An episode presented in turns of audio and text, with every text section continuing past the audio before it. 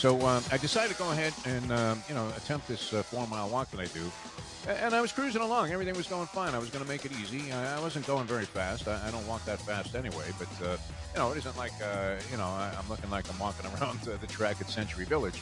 Uh, so uh, about two and a half miles into it, uh, you know, and I kind of know all the measuring points, right? Because you're thinking, okay, geez, I got like another uh, 1.6 miles to go. Now it's 1.5. I, I sort of I measured this out in my car with my uh, archaic methods. I don't wear one of those watches or anything. 'Cause I don't need to know my sperm count while I'm working out. I, I just don't need to know that. What was that? Louis 0.0. I was Yes. going to say you still have it. Good for you. Big, fat, round was number. You can draw that for right there on the board. What That's chance do you have here That's impressive. of agreeing with Ron DeSantis on his gun? The time. Wake up with Defo, joined by Lubie. Welcome to the Defo Show.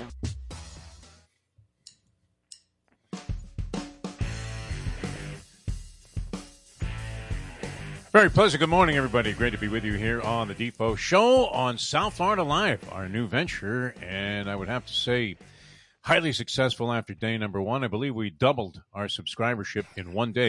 It's now. It's not exactly uh, quantum physics here. Uh, I think we went from like 30 to 60 subscribers, but uh, it's a start, right? Yes. We haven't even put the word out yet. Uh, it's kind of, I, I don't know, would you say it's a soft opening? It's a little soft. I mean, we'd like to see Not for me, but for you, I guess. I've but we're ass. committed. We're committed, and we're ready to go. And it's uh, nice to be on our own. So uh, you guys keep telling your friends about it. I, I don't know. I, I, I get into all kinds of complications when I uh, try to communicate the link to people, which I've now been asked by another half a dozen people how they find us. So uh, you'll have to explain it to me in very simple terms.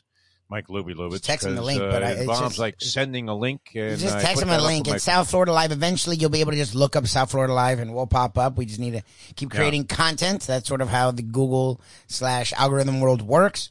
But if you have their number, you can just text them the link. All you have to do is click on the link, click subscribe, and you'll get everything we do. All right, all right. Text me that link uh, exclusively once again. again. I'll send Yes. that out to virtually everybody. Yeah, good to be with you. And uh, so many things uh, on the ticket today, as we'll take up until nine o'clock Eastern time here on the uh, Defo Show. Jeff DeForrest and Mike Lubie Lubitz. Uh, we had lengthy discussions yesterday, and uh, you know it, it's it's just Jekyll and Hyde City, or, or so it seems. in this uh, basketball series, the uh, NBA championship round, Golden State and Boston. Golden State now uh, manages to rattle off a second consecutive victory. First time the Celtics have gone down after being defeated uh, in, in successive games. Uh, they had been seven and zero and rebounding in that spot, and I mean, just Brick City. I, I couldn't watch it. I, I started uh, binge watching again, Deadliest Catch, the beginning of the ball game. I'd rather see these guys catching crabs uh, in forty feet. Literally, actual crabs. It amazes me that people could work under those conditions. I don't care if they're making more money than Phil Mickelson out there, which uh, that, that's a whole nother story that we have to get into uh, today. Also, Phil uh, facing the music again from another press conference, and um I would think it would be like uh, Donnie Trump finally sitting down uh, in front of. No, no, he wasn't uh, adversarial. I- That's a terrible comparison. You know, if Donald Trump uh, decided, hey, you know what, I, I'm tired of all this BS that these guys are spreading about me. At least that's in his opinion in the uh, January 6th uh, Capitol hearings uh, that are now being televised, which, uh, you know, how, how anybody could vote for this man again uh, under the circumstances, unless you firmly believe that everything is a hoax, that all news is fake news, including news you see with your very own eyeballs. Uh, It's kind of like John Sterling calling a game, isn't it? Where, uh, nah, Capitol building, I, I didn't see nothing going on there. It looked like a normal tourist day. Uh, there, there are people that live in this uh, fantasy world, but uh, the Mickelson press conference yesterday was kind of interesting, uh, and he did. Uh, he faced the music to his credit. He stood there and uh, looked like a disheveled semblance of his former self, with about two hundred million dollars in his pocket and uh, another buck fifty that he pocketed from uh, just finishing uh, like twenty shots off the pace set by the legendary Charles Schwartzel whose uh, last win came in 1956 when he beat Dow Finsterwald in Shell's one four of golf. now this guy's getting five million for winning a tournament, while poor Rory McIlroy is grinding it out against the best in the world to pick up like uh, you know not, not bad. I mean, uh, look, how can you complain if you're making like two million dollars for a weekend of playing golf? That's nice money if you can make it. Yes. But as compared to five, is there always going to be a certain amount of jealousy? I mean, you'd walk around a radio station And Oh, uh, you know, well, you, yeah. you would run into uh, other talents, and uh, you're, you're standing in the elevator with a guy like uh, Castronova, and you realize while you're grinding out like a buck and a half, this guy's making eight hundred thousand dollars a year, and he's playing songs. Yeah, yeah. And you're thinking eh, there's a little bit of a disparity there. I, I guess you know it, it all depends on how much money the show is making. But yeah. You know, I mean, uh, but you don't want to find out on, on your job, right? That the guy that's sitting next to you is making twice as much money, do you? I mean, uh, Oh, that no. usually No. doesn't sit well with people. Very few people find out what what Joe's making three hundred grand Good for him. and you're making eighty. yeah, no, that's great, Joe. I tell you what, I'm Hey, only worth eighty compared to you. You do nothing all day, Joe, except go to lunch and drink martinis while I'm in there grinding it out. I mean, we, we see it in uh, all Oh, uh, venues uh, and uh, all uh, aspects of life where, you know you don't want to feel like you're being cheated on the cash machine on the old uh, ATM roll Mhm. at the end of the week. And uh, Phil certainly isn't being cheated in that category. And, and you know what? I, I don't know. If he just stayed on a PGA tour and continued to do endorsements and didn't have any jackpots and uh, wasn't saying things about uh, the Saudis uh, and then shedding a favorable light on, whatever it is uh, that they were involved in, including, in uh, almost everybody's opinion, uh, there's some involvement in 9 11 in terms of funding and uh, I don't know, uh, coincidence? 15 of the 19 guys that were involved were uh, Saudi Arabian? What do you think? In the 9 11 attacks? I mean, Coincidence or not, Lubie? not really. it was not a coincidence at all. We know what they Uh, are. I don't mean to be smiling about it because uh, it's No, we one know of the most are. horrific things that, that happened in the history, uh, certainly this country, and Yep, yep. You know ranks up there with any of the horror shows that have happened uh, in what has become a, a very, very different world, my friends. I remember 50 years ago, we thought we had it all figured out. We really did. Uh, it was a hippy dippy era. It was smile on your brother. Everybody tried to get together and uh, love one another. Right now, right? Hmm And uh, that, that that concept's uh, flown the coop a long time ago. Oh, yeah. In fact, uh, you- you're almost afraid. uh, It's gotten to the point, you know. And, and I used to like to talk to everybody, but uh, you're afraid to say anything to anybody anymore, huh? I mean, even make just a comment like, "Hey, your hair looks good today," and uh, what? What are you talking about? just uh, I don't know. I just like I keep to myself, even uh, you know, uh, and almost all times I, I don't even want to answer people's questions. Oh, what do you mean? Just, because uh, of and I and it's something I'm opening my eyes to because again I'm open minded, but I actually uh feel weird saying yes sir, yes ma'am now because of how people have their pronouns and how Yeah, people see yeah. I which I I wasn't even raised with that. I'm Jewish, but I always growing up watched my friends say yes sir and yes ma'am, and I thought that was very polite. Yeah, It's a Mickey Mantle thing. It So really is. as I got older, I did it all the time, and it wasn't, you know, to show age. I would do it to people my age or younger just to be polite. But now I feel bad doing it. I'm like, oh my god, are they a ma'am and I'm saying a sir? They a sir. So what? Am I doing it wrong?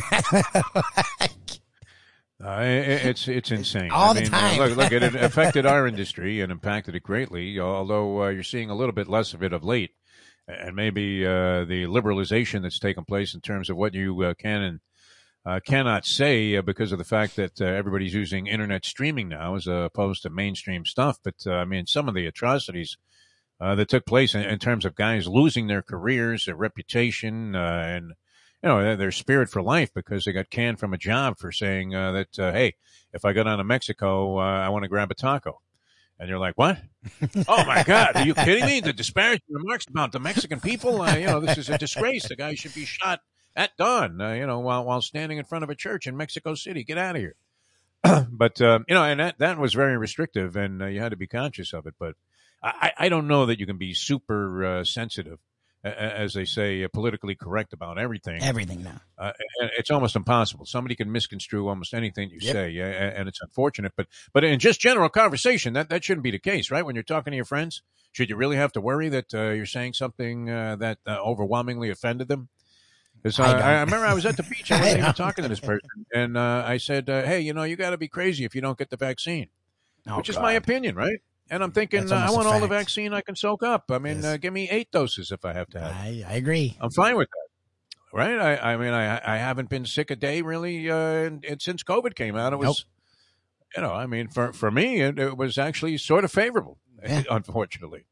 Uh, a lot of people uh, negatively Hasn't impacted by it. A lot of people cashed in on the thing, but uh, I would have to say, in general, it probably put five years back on my life not having to schlep to work every day. Yeah, and you've been doing the walk fired, every day. would have precluded that.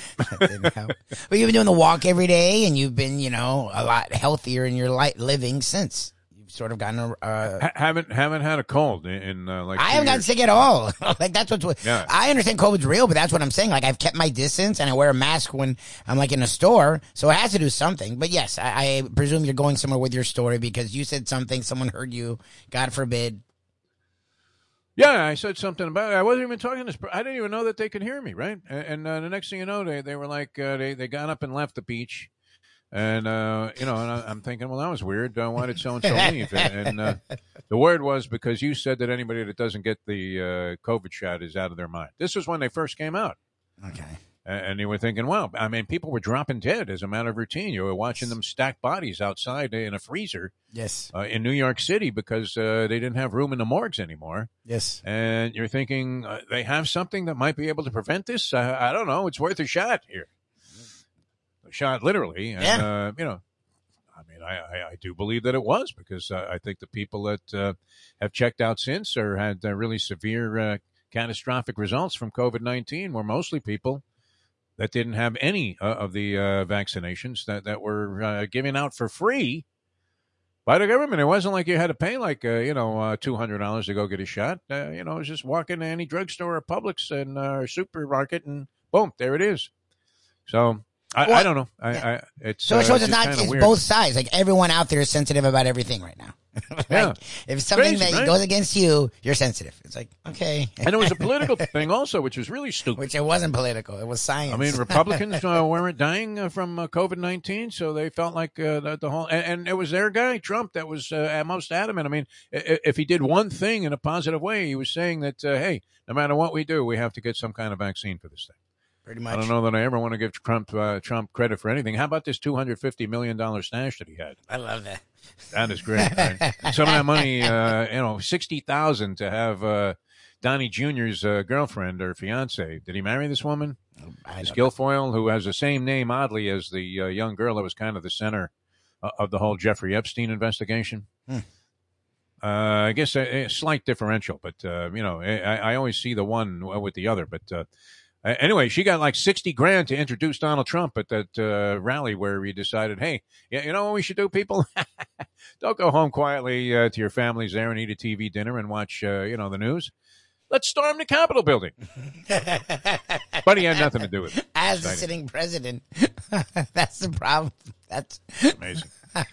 this is what the world has become. So Yes, uh, yes, I don't know. I'm glad that we can escape into the sports We're world here. and uh, stick our head in the sand here and worry about whether Steph Curry is ice cold because he was 0 for 9 on three pointers. By the way, that prop bet that we mentioned yesterday, uh, you were right, Louis. You went with the over on Klay Thompson.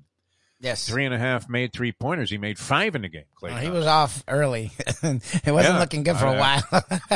I didn't realize that until I uh, later on in the evening caught up with it on uh, Sports Center because uh, I, just I'm struggling to watch this uh, NBA brand of basketball. I mean, I know the Heat were in it, so it was a local angle, and people have passion for the local teams. And I, I, I've been the biggest basketball fan my entire. I, I love basketball, every aspect of it. I mean, the smell of the ball.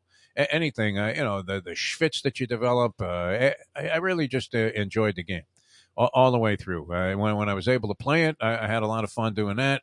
Uh, never could. I, I literally, Lubie, I, I, if I drove by a park and there was a ball up in the air, uh, I would stop and see if I could get into a game. That, that's how uh, much I was into the game of basketball.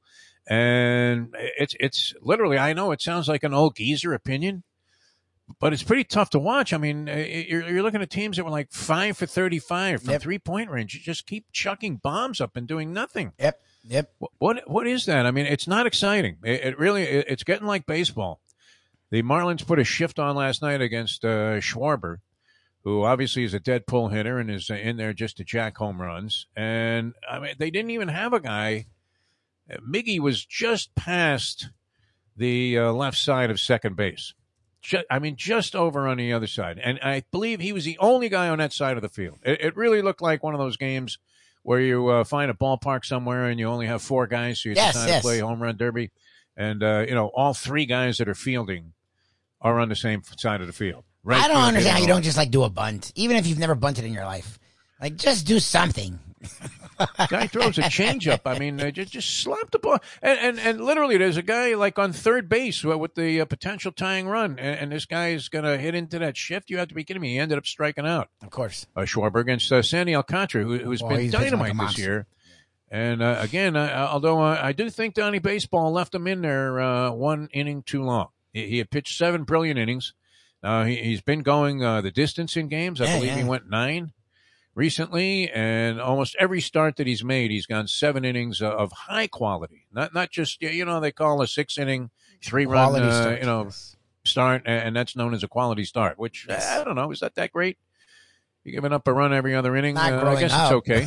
it's okay now because guys go four. Barometer is certainly low for, for considering everybody strikes out and nobody gets on base. Yeah, and nobody even goes for a base hit. how how how basic though is this? I mean, uh, literally, uh, uh, shortstop is behind second base, just to the left of second base. Everybody else, uh, the entire, I didn't even see a left fielder. I don't even know if they had a guy in left field. And, and Schwarber, I mean, you, you can't tap one the other way to, to score a run. It's almost impossible to think that, that you would allow a pitcher to either strike you out or force you to hit into this uh, ridiculous shift. And, and, and uh, once again, my position on it, I, I think, should be, uh, uh, you know, basically uh, a baseball essential. How can you dictate how a team wants to defend somebody? You can't tell them, oh no, you can't have uh, four guys over here can't. this That's the of the thing. infield. That's the thing. Then I you're mean, going if, too if far. the hitter's going to be dumb enough not to take advantage of it or incapable of taking advantage of it, then literally, I mean, if you hit the ball to the left side, any grounder to the left side, he he could have run all day. He, he- he might have had an inside the park home run, Schwarber on this. And uh, instead, you know, trying to juice one out of the park, even though there's a guy, I think there was a guy on third uh, with, uh, two away. Might have been. I, I I don't know. I mean, uh, they ended up, uh, you know, get, not getting a run in that situation, and then uh, the Phillies, unfortunately for the Marlins, as soon as they brought in a reliever, Mattingly let Alcantara pitch the eighth inning. He he walked the first guy, and uh, then ended up uh, with, with guys on first and second. He got the double play grounder he needed, and then they lifted him and they brought in this lefty who uh, ended up losing the ball game. I don't know if he lost the game, but he gave up a run, and then they gave up a, uh subsequent run in the ninth. If it wasn't for these uh, one-run losses, which uh, had kind of dissipated, the Marlins would actually be having a decent season this year. Now, here's the thing, and this is how low our expectations are. They're having a decent season by their normal standard, are they not? Because they're like four or five games, yeah, they're around might be four games under 500 Yeah, and they've been playing uh, well of late, but uh, really had nothing uh, there last night.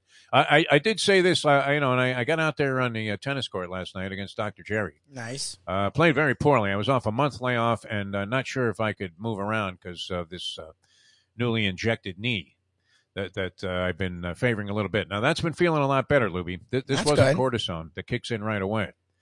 This is some kind of uh, lubricant gel scientific advancement that uh, even a guy that you know has a leg like Monty Stratton feel comfortable. I'm glad you uh, know now what the Monty Stratton story is all about. Well aware of it. You referenced Probably one of the greatest uh, movies ever to be featured on Rain Out Theater. The Monty Stratton story with Jimmy Stewart. And uh, Stewart must have made what? Uh, did he make uh, like a couple of hundred movies? Oh, he was in all of them. He was in every Any movie. In Theater movie was Jimmy Stewart. he was an incarcerated guy that invented the uh, carbine, uh, you know, uh, shotgun. Um, he was, uh, you know, Monty Stratton uh, and many other people. Jimmy Stewart, and it was always the same guy, right? I mean, uh, essentially, was the same guy in uh, a variety of different. Oh roles yeah, that's the part. That was great about Jimmy Stewart, and like he he, he was just him Yeah, in every movie. it wouldn't matter what he was playing, right? I mean, it's the same. Be like uh, trying to picture Jack Webb in a role uh, other than Joe Friday. You just can't do it. zippity doo dah, zippity a. All right, so what did you make of this game last night? Turnovers. I mean, uh, that's going to be the word that's mentioned most often with the Boston Celtics. Uh, they were horrible early. Yeah, in it was game. weird. They- There was, I mean, just a series of bricks. Uh, it, it drove me away from the game. It wasn't that interesting. Well, and the Warriors And, couldn't uh, cash in. It's you're not wrong. Yeah. It's like a lot of time we say these things after, and people are like, "Oh, you're just being Monday morning quarterback." No, like I, you can watch the game going, "Yeah, this is like." It was dreadful. It I really grew was. up. uh, It's not like you're not going to shoot threes. Fine, even in my era where we were people were shooting threes, but the phrase "live and die by the three is something that was taught to me from an early age. Like you shoot a three if you have it, but either if you're covered or if it's not falling, stop shooting it. These guys don't give a damn. We're gonna shoot it, and it's like, you guys, you're five for twenty. like, go to the basket, Yeah. try and do something. Uh, and, and, you know, so many shots up there without conviction. Uh, Andrew Wiggins kind of came to the rescue of the Golden State Warriors saved last night, and the shooting percentage of uh, Jayson Tatum in the fourth quarter of these games ha- has been despicable. Uh, just horrendous. I mean, uh, you're talking about a guy that uh, actually had a pretty good ball game uh, yesterday, although he started out flat as a Parisian runway model. I mean, it was awful in the early stages of that game. And so were the Boston Celtics. They, they were down like 22 to 8 with, I think, three minutes or so uh, in the first quarter. 22 to 8 and essentially that, that was a ball game man. they did get back into it they actually Oh took no, a they lead got a lead. and yet, you know, I mean, I, they they still had to work their way out of that carnage that occurred in the first quarter when they, they could not hit anything, nothing, and they were jacking up three pointers, uh, really getting uh, no great rhythm on their possession, but. Uh, they, they would end up, uh, you know, with- a, a fairly clean shot by a variety of different people uh, uh, from three point range and, and couldn't make a single one. I mean, just brick after brick after brick after brick. Uh, this Udoka, I mean, ha- had to be ready to just hit himself in the head with a brick and uh, see if he could draw blood. like Dusty Rhodes popping a uh, capsule there uh, when he was in a uh, a chokehold by uh, some some villainous wrestler from the Midwest. Um, but uh, yeah, it, it was it was kind of boring, and the three point shooting percentage for Golden State was nothing to. You know, sit there and beat your chest about because Steph Curry going 0 for 9 uh, doesn't really excite the crowd. And he, he looks like all of the things that you thought, my God, when he was coming out of Davidson there, uh, that they were saying about him, that uh, he could be pushed around there, and if he's going to have to force up shots from 40 feet, that uh, he, he's really not going to amount to much as a pro, which uh, couldn't be any further from the truth. I mean, the guy turned out to be a great player, and you know, one of the, I mean, uh, was he maybe the best? What was he, the seventh or eighth pick that year Yeah, it was like the in, seventh in the pick. draft? He was behind two other guards, Ricky Rubio and Johnny Flynn. Ru- Rubio's at least had a nice I mean, long Johnny career. Flynn, from Syracuse. Wow. what a whiff job that was. Yeah. Who, who made that call? Uh, The do T Wolves still have a got, took both. Remember sports? the T Wolves took both Ricky Rubio and like Johnny Flynn. Like they both. I think. I think. I think they took two guards, and neither was Steph Curry.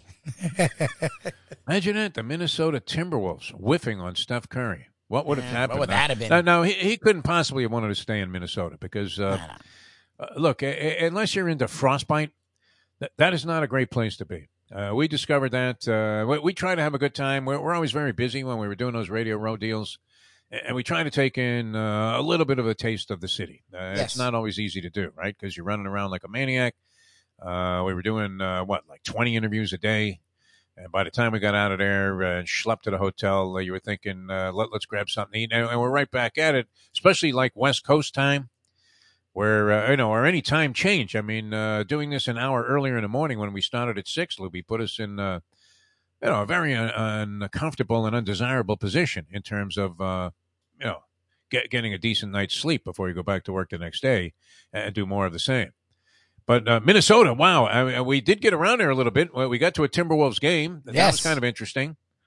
Crowd there very different. It's not Madison Square.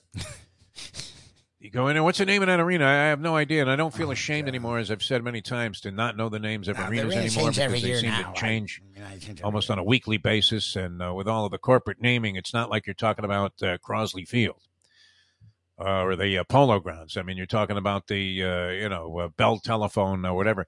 So, um, but but that arena was weird. Oh, it's still and the Target Center. It's still the Target Center. I think it's been the Target, Target Center, for a long time, actually. as in Target, the uh, I think so. Uh, I think Target. cheapo Target. uh, department store. Yeah. They're cheapo. Target Center. Yes, I presume it's after that Target. That would make the Okay. most sense. Mean, it's it's kind of you know it's a bargain department store, is it not? I mean, you're going in there, you're not expecting Macy's prices. No, no, it's a bargain store for sure. It's just of the two, people consider Target, you know, nicer than Walmart. So that's why when you said the cheapy one, I'm like, well, I mean, I guess it is, but people feel. I'll give you a scary one uh, about the economy, uh, yes. Yesterday, the Mustang, uh, Oh. she, she buys uh, like uh, this uh, chicken for the dogs, right? Uh, and cooks it up. We add it to the food that we give them. And um, so, anyway, uh, she tells me she's at Whole Foods. Uh, and I'm thinking, you know, immediately horror story. Uh, you know, let me see if I can get a quit claim deed on the house, put up for a bag of groceries. And she tells me that the price of this particular chicken she buys, which are like, you know, thighs, boneless thighs or something, uh, was cheaper at Whole Foods than it was at the local supermarket. Oh, Publix probably. in uh, South Florida. Yeah, Whole Foods has done some stuff with the prices and Publix right now is insane. How, how is that possible? I don't know. I mean, uh, you know, shopping at the grocery store that uh, you know is the most common and uh, you know uh, most convenient uh, here in South Florida. uh, Shouldn't be like going to the gift shop at the Ritz Carlton and having your girlfriend pick out a very expensive purse. Yeah, exactly. You close your eyes like it's you're shopping for jewelry. I, I never forget that. that. That was one of the scariest incidents of my romantic life. And it wasn't like I was any great romantic, but uh, I happened to have a little capital at the time. And I had like a platinum American Express card. So you could pretty Good much charge I whatever know you my want, wife right? has that. Shirley has that. So, um, well, well, this was in the past there. Uh, that's since uh, been rescinded many times over. I think they're still hounding me for the dime I had stiffed them on because they uh, canceled my card while I was out of town with no uh, announcement whatsoever after I'd been a customer and paid every bill on time for like 15 years. All of a sudden, uh, my credit score had taken a little bit of a dip there because I had no money. But uh, yeah, so I, I um, I'm standing at the counter. Uh, we're, we're in the Bellagio shops. Bellagio when it first opened up. Oh, good for you. Bellagio shops, and I didn't realize. You know, you- you're feeling it out with uh, a new companion, a new girl in this case, and you don't really know what her tastes are, uh, but you're hoping they're not expensive. Correct? I mean, uh, that's your first You should have an first idea. desire is that she would much prefer the knockoff, you know, Gucci bag Oh, than, good. than she would the real thing, because it only leads to the possibility of losing the real thing. It's kind of like the karma I feel about, you know, having a gun. Is that if I don't carry one, uh, maybe there's a good chance I don't run into one. No, not anymore. That's probably a It's an stupid interesting philosophy. thought. I don't know. You know what? I don't know if it's These justifiable. gun laws aren't too restrictive. No, no. I mean, uh, look, we're obviously big advocates for uh, anything good that's going on in that direction. But uh, so, so we get in there, and uh, uh, where, where she uh, decides to go in, and, and we're in this Judith Leiber shop. I don't know if you're familiar with the designer Judith Leiber. Sounds like a nice Jewish girl, doesn't it? Like It you sounds like it's gonna be expensive I, as I don't hell. wanna, you know, say anything, uh, you know, that would endanger my status as being a Jewish person. It but, sounds uh, like it's gonna be sounds like you're going to get stuff that's at a reasonable price. Let's put it that way. Reasonable Yeah. price. I think Boca. I think a different kind of Jewish woman. Well, and there's two schools of thought there, right? Uh, there are the Jewish girls that would just uh, as uh, you know prefer going to Schmatero as they would, uh, you know, going to like the shops on Worth Avenue. Yeah. Well, Is that true? they exist, I'm sure. I want to believe that. I, I believe don't that. know if I've come across those as much as the Jewish girls again that Greek refers to and that you've Oh, referred but to. Greek has a very soiled opinion about uh, Jewish women. No, but I'm uh, saying- no, I'm not- I'm talking about when he before was rolling in dough, they fleeced him for a lot of. but that's what I'm saying. question. Like he's lived in the Boca, you know, area for a long time. You meet a certain Oh, kind yeah. of Jewish Well, that'll- person, that'll taint your opinion also. And, and that's what I would yeah, see if we're going to uh, the Bellagio. So we're in Vegas and we're going to the Vegas shops. Yeah. She's not me.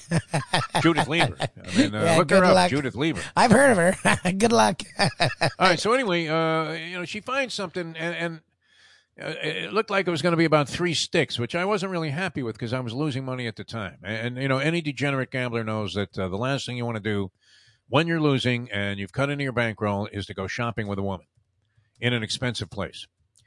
All right. So for me, I mean, three hundred for a purse is a ridiculous amount Yes. of money anyway. Yeah. Well, What do Yes. you think, Lubie? I agree. And that's what's funny is that's nothing now. Who needs a three hundred dollar bag that they're going to carry around and probably leave at the bar because they've had too many martinis and you know are not particularly happy with the fact that you're still at the blackjack table while they've been sitting there for four hours and they get up in a huff and they leave the three hundred dollar bag sitting there just to spite you. Yeah, hundred percent. That purse is not getting kept. Something bad is happening with that purse. Especially if you are the one that bought it. That's getting used as something to piss you off one day. hundred percent. Or, or be hit in the head with. I Yeah, mean, uh, it's possible. Here's your, here's your fucking purse. the one you kept whining about on the plane all the way back that you had to Exactly. buy this purse. All right, so it, it gets worse though, uh, Lubie, and, and this was a shocker for me at the time. So um, anyway, I, I go to the counter to pay for this purse, what I think I'm paying for, and uh, this is uh, three sticks, And uh, the lady runs my credit card, and then she hands me a thing to sign, and I start to sign it. You know, with my Without even looking. Hey, yeah, like this doesn't mean anything to me. The three hundred, see that, sweetheart? Yeah, exactly. And uh, I was about to sign for six thousand. Ah! Six thousand. That's what there I'm was telling another you. purse that some lady had left on the counter after probably finding out that it was six times, and she thought that was the one that I was buying Man, I for know. this particular woman. And and uh, I mean, it's almost like, and this was a technique that came back to haunt me in this case. Uh, you know, where uh, I, I learned this when I was a vendor at Shea. Like if a little kid came up and he wanted a hat, Daddy, Daddy, I want a hat. You put the hat on the kid's head right away. And there's no way that old man's taking it off, no even way. though at the time these hats, like uh, embroidered and uh, fitted caps, uh, with like the, the New York Mets logo, I literally embroidered right into the thing. This was not some patch on deal. Yeah, the nice at hats. the gas station. Yeah, the good ones. Beautiful, man. I mean, uh, Tom Seaver wa- wa- was wearing the same freaking hat. Yeah, the fish. Maybe a little bigger than uh, little Johnny, but uh, and and you know there it was a dollar fifty, which at the time was like uh, Oh, you know it was a little steep. That's crazy. Imagine it. When I was growing up, those were 20. Now I think they're 30 something. But once you put the cap on a kid's Oh, head, over. The, the, the father's buying it, right? And, and the most expensive item was the autographed baseball. Dig this now. And it was not really autographed by the team. It was called a reasonable Oh, facsimile. yeah, yeah. And uh, they actually, I believe, this was, you know, in, in a very primitive time in terms of making copies of things. I, I think they put it like in a photostat machine. I was going to say they did it with computers when I was growing up, so I don't know what the hell Yeah. they did back in the 60s or 70s. I, I, I'm not sure it was uh, some archaic method, you know, like a guy with a sledgehammer and a sweaty hand, you know, putting Mark Seven Productions into a block of cement. I mean, it was very primitive. Those were three bucks, three bucks for that, and it was the most expensive item that we carried on the souvenir stand in in the baseball season. And it was considered an outrage, but you would immediately toss the ball to the kid who would run out of the stadium, and then the old man had no choice but to pay for it. So this comes back to haunt me, this whole principle because now the six thousand dollar bag looks like I personally upgraded it because I'm a man of great taste Oh, no. and was more than willing to spend six times on like a first time starter. I mean, this uh, we're in our maiden race, our maiden voyage out of town together. Making me sick. It was bad enough to get. I mean, on the hook for three sticks. I know. Unbelievable. anyway, it, it can happen that, uh, you go out there and uh, you know get snookered Yes. in, in a situation like that. So, uh, how this relates to the basketball game, I don't know. Uh, yeah, I don't know where we started and how we got we there, started but- with this. Yeah. but I agree with you. It's scary. And it is scary the way that the three pointer has gone out of control. You see, Andy says this a lot, our, our Andy man in the chat. I'm glad Julian Yeah. found us. So I guess everyone's found us that was already with us and, and more finding us. Um, but like, it shouldn't, the, it makes sense they're shooting more because it's worth more. So, but it's worth way too much more. It's worth well, mathematically, 50% if you were going to be a fifty percent shooter, you only have to shoot thirty three. But it shouldn't be worth fifty percent more because you can take a step in, which is pretty much the same shot, and it's worth two. Like it shouldn't be worth that much more, like two and a half, or they should move it back. Like you and I've talked about, it. either move You it back, put half points in a basketball? uh, or move it back. Then, like it's too easy of a shot for what it's worth. Like that's why they're all chucking it. They have to do something. Uh, See, I, I don't know that the NBA three to me uh, is an easy shot. I mean, the pros are making it; they're not necessarily making any overwhelming uh, favorable percentage. Uh, is there anybody that shoots fifty percent from three point range? I think Steph was. I think Steph at some point this year did Fifty percent from three point range. there. Yeah, uh, yeah, yeah, yeah. I mean, uh, you know, you- you'll see occasionally guys that, that are leading the league in three point shooting percentage, and, and they're hovering around fifty. Believe it or not, Colin Korver, the guy who never Never. I never saw him make a shot. uh, one year, I think when he was with the Cavs with LeBron James, and he became their, their three point specialist, uh, or at least part time three point specialist, because uh, he, he wasn't playing a ton of minutes, I don't think. But when he came in there, I mean, his role was to uh, run to the corner, and after they triple team LeBron, uh, James very good and rifling passes into the corner, and he, I think, happens to like it if if the guy hits the shot, but uh, you're going to be so wide open. I, I think he can about fifty percent one year. Kyle Korver. What, what- what's the leading all time on a reasonable, you know, a, a number of shots that would Yeah, I don't know. I'm trying to find that. qualifying for the shooting Because percentage Steph, title? It says it's 38% career. I'm trying to get his season percent. That's it. Wow. Yeah, well, that's career. I mean, you know, so there were certain years I'm sure. So, so that's uh, barely over the average that you would need to make to uh, accommodate uh, just taking a bunch of two point shots. Uh, I, I guess the five percent differential uh, would would be significant enough. It, it certainly seems like uh, you know th- this kid has, has made a killing. Is he all time what? I mean, does he have the most three point shots uh, made lifetime? I, I believe I he think does. so. Well, Kerr, Steve Kerr, their coach, has, from what I'm seeing here, has the all-time uh, percentage record at 45 percent. That's it. That's the highest And remember, ever he shot. a shot a lot less, so he it actually probably would help him shooting less because he would have a better chance at making them. Whereas if you're shooting ten, you're not. You know, who knows what you're gonna make? He would shoot like what three to, and and it was a different era too, where you shot less threes.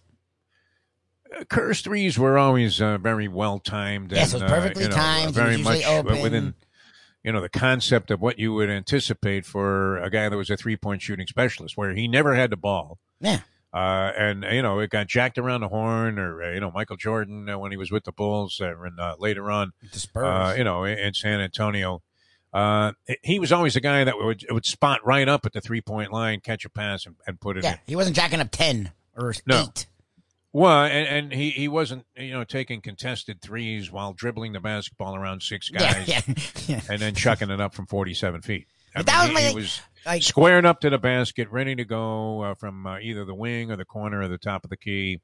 And he was very confident from all five spots, as I remember. Like that was my thing with Steph last night. Like I get it, he makes longer threes, but even for him, they're usually thirty foot, which is ridiculous. He was shooting like thirty five footers last night when he was clearly off, and he was just jacking. Open it. nine, yeah. Short, too. Everything was short. Yeah, it was short. It was like, what are you doing, bud? Come on, man. Yeah. Like, do something else. like, Like maybe this uh, leg injury was bothering him more than I don't uh, he, know. uh, let on. it was just gross. Both teams were doing it. They were just jacking it up, and it was like, what game is this? Like, All right, so so what do you expect now? The next game is not till Thursday. Don't I tell know. me that Game Seven potentially would be Sunday. I presume that's Is what I that possible? Wow. Of course I that's mean, another week of this. Uh, I almost said think. shit. You can. You can say shit. yes, the shit. Another week of this shit. That, that's what we're looking at. I mean, uh, was once the biggest basketball fan. I, I, I did. I, I lost interest in the game. I, I told you I'm kind of rooting for the Celtics in the series. Although you know, if uh, Golden State wins, I, I applaud the fact that uh, you know they've done it again, won another championship, uh, and, and it didn't look like this was going to be. Uh, their year because uh, Phoenix was so superior during the regular season to virtually everybody. And you thought that they had the goods after knocking on the door last year to go all the way. And sure enough, they ran into all kinds of problems once they got to the playoffs. What what happened to Chris Paul, man? Is he even in commercials anymore? No, I've no. I know they that- took I know they took Phil's ads away, but he signed with the Saudis. What what did Chris Paul do besides have a couple of lousy games i- i- in a playoff series for the Phoenix Suns? I don't know. He's. I think. How did they in- lose to Dallas eh, either? I mean, that, that was ridiculous. Well, now they're questioning Ayton. So I, look, it's it's been a really weird playoffs. Like it, it They feels were doing like great though. No one questioned Ayton during. I mean, right up until uh, the postseason, uh, Ayton was great. I agree. Right? It was like, wow, look at the maturity of this guy, and and Yeah, he, he seems to have a great uh, personality and, and persona and, and and attitude and approach to the game. Uh, Devin Booker was uh, terrific, but uh, no, I mean, uh, while he's a big star, he he doesn't seem to uh, portray a guy that has an overwhelmingly inflated head, does he? Who your, Devin your Booker, he's got his own unique style. He's No. kind of cool. No, Uh, but you know, he, he's very gracious uh, in, uh, in interviews and things like that. Uh, he- he's you know, not he's not the guy. kind of guy that says, "Yeah, you see that? You see what I did?" no, no, he's not ego guy. That's never been Yeah. his thing. He's the hard and Yeah, uh, hustle, and he's working hard guy. Yeah. So what happened there, man? I All of a sudden, all of a sudden, everybody says they suck. well, that's but that's the thing. That's what it feels like this whole playoffs has been, and that's why it's been so seesaw. I feel like everyone sort of picks a game, and then the next game they take off. Like no one's played consistent. Like the Warriors were the one team I thought was finally consistent, and they've been totally erratic in these playoffs and these finals. Yeah. Like it's been a disaster in these finals. They certainly look beatable. Uh, it isn't like uh, I mean to to have that easy start that they got off to because uh, Boston literally could not make a shot. No, they couldn't hit the I side mean, of a uh, barn. Like I'm like, yo, the fact that it's a 12 point game right now. If you're the Warriors, you should be freaking out. The Celtics sucked. Yes, the first quarter. horrible. They were horrible bad. first quarter. and it was like 10 points. I'm like, I what are you guys doing? At least ten minutes worth of it. Yeah, they, they were just uh, a disaster, and uh, you know they, they were still eleven down at halftime. So Yeah, it was, wasn't uh, like they made any uh, great advances in the second quarter when it seemed like they might be getting it together a little bit. Uh, and, and then by the third quarter, I, I was thinking I, I can't watch any more missed three point shots. I mean, uh, I may as well just go out to the park in the dark and start hoisting them up there and uh, listen to see if uh, you know something goes through the net, you know, or or the usual clank. Yeah, exactly. About in the midst of all of that poor three point shooting, uh, Poole makes that bank shot from fifty feet. Yeah, exactly. Also, I mean, so just stupid. arbitrary, bizarre, uh, you know, luck deciding these basketball games. I, I, I'm expecting, though, I, I think Boston bounces back and forces a seventh game, which would be uh, what? Uh, do they play that next year? Yeah, it'll be in August. in the middle This will be the first three in the middle of the NBA pre, NFL preseason. did the season start late or something? What the hell is No. going on out here, man? I'm going to be 71 before they complete the finals. The- Look, and the That's professor July said this a couple weeks ago to me, and I, I sort of agreed with him where he was like, "Look, we have nothing else going on. Let him stretch it out." And I get it, but like Yeah. a three week finals, like, I mean, Eh, It's insane, right? like, Mike Breen, man, he's losing his teeth. he's got. his. What do you mean he's gotten COVID and come back from it? like that's how long. that's how long it was. Like Uh, is Joe Girardi going to become a broadcaster again now that he's uh, out at Philadelphia? What do you think? Wait, did they say what happened there? He was Is he was kind of he was kind of vapid there as a uh, broadcaster. What do you think of Joe Girardi? No, he doesn't say anything. But I'm saying, okay, have they said what happened, or he's just Girardi? This is what he does. Like I don't get it. I I, I know they weren't know. great, but yeah. They're sort of uh, they're sort of in it. The NL East hasn't been spectacular. Oh, they, they were just on a like a nine game winning streak. It was snapped the other day. Yeah, so I don't get- by the Marlins. It might have been. yeah, yeah, yeah. So I don't get like I know he wasn't doing great, but I don't understand. It's the middle of the season. Like when do they just fire guys like that? Unless they're like the worst in the league. Like I get it why they got rid of Maddon. The Angels had lost Yeah. like 14 in a row. Like you got to do something. Yeah, they were they were looking bad. Like the Phillies Um, weren't that. Yeah, and you know the Angels uh, tried to position themselves to be uh, contenders. Yeah, they spent so money. That, that was a, a double failure, uh, you know. But uh, yeah, I mean Joe Girardi uh, had been known to wear out his welcome in, in places. Uh, you know, rightfully so, probably with the Marlins. I, I don't know. Was he a bit of a bitter guy when he was with the Yankees all of those years? You know, it seemed like there was always World contention Series. there, but. Uh, but there always is uh, with uh, Yankee managers. Although this year, Everybody seems to be very happy. Uh, you're not hearing the usual Aaron Boone uh, attacks, Oh no. which are, are, are you know, uh, on a daily basis, there are, there are like thousands of people that believe that Aaron Boone has no business being a baseball manager, except this year. Yeah, Now that all of their pitchers, their starters are lights out, and uh, you know their, their hitters are, are you know the eighth guy in the lineup, like Hector Lopez has 20 home runs already this year. Unbelievable. Hector checked out though. Yes, I, would, I'm like. I don't think Hector Lopez still plays. I think he's dead. Number 11, Hector Lopez. Lopez. All right. Uh, speaking of uh, Hispanic influences, man, I mean, is there anything better than that crowd at, at Hialeah Oh, Park? How great is that? Not even close. See, you need to spice up your life a little bit, man. Uh, you know, all these people that walk around depressed. Uh, we, we had a little bit of this with Mayo yesterday, right? yeah, what was Uh, that? only won seven hundred dollars. Hey, a winning weekend. We were happier for him than he was. He won a dime. this guy, and he's bummed out. I love Mayo, but geez, come on, Mike, snap out of it. Get a little uh, salsa vibe going in your Yeah, body.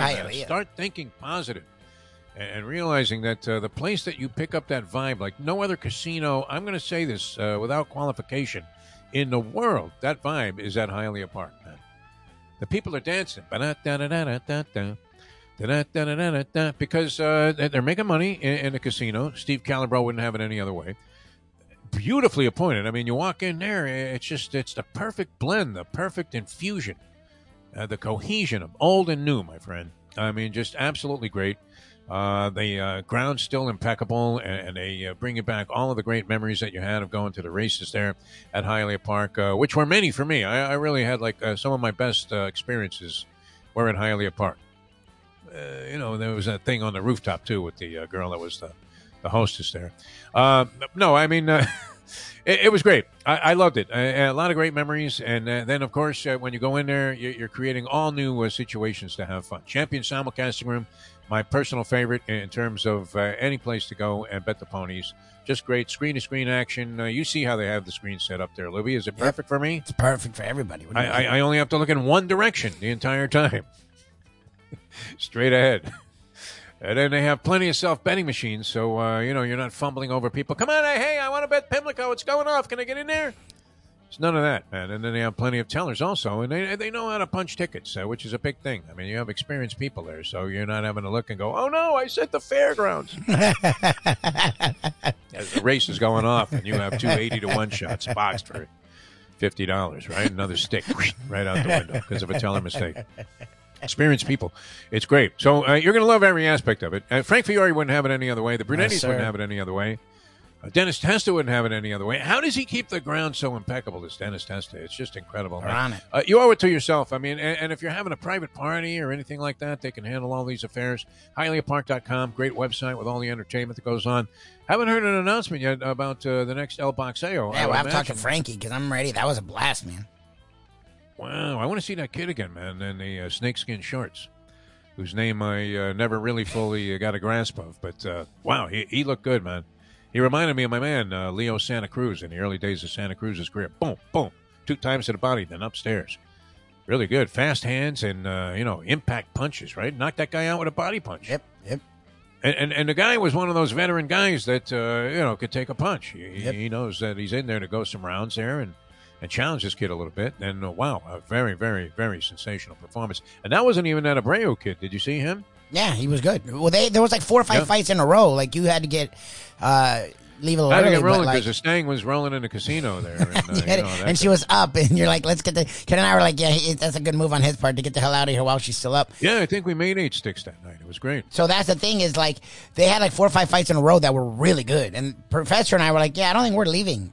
like this is legit. Like the fights were really good, which you it's Yeah, rare yeah. on a card like that."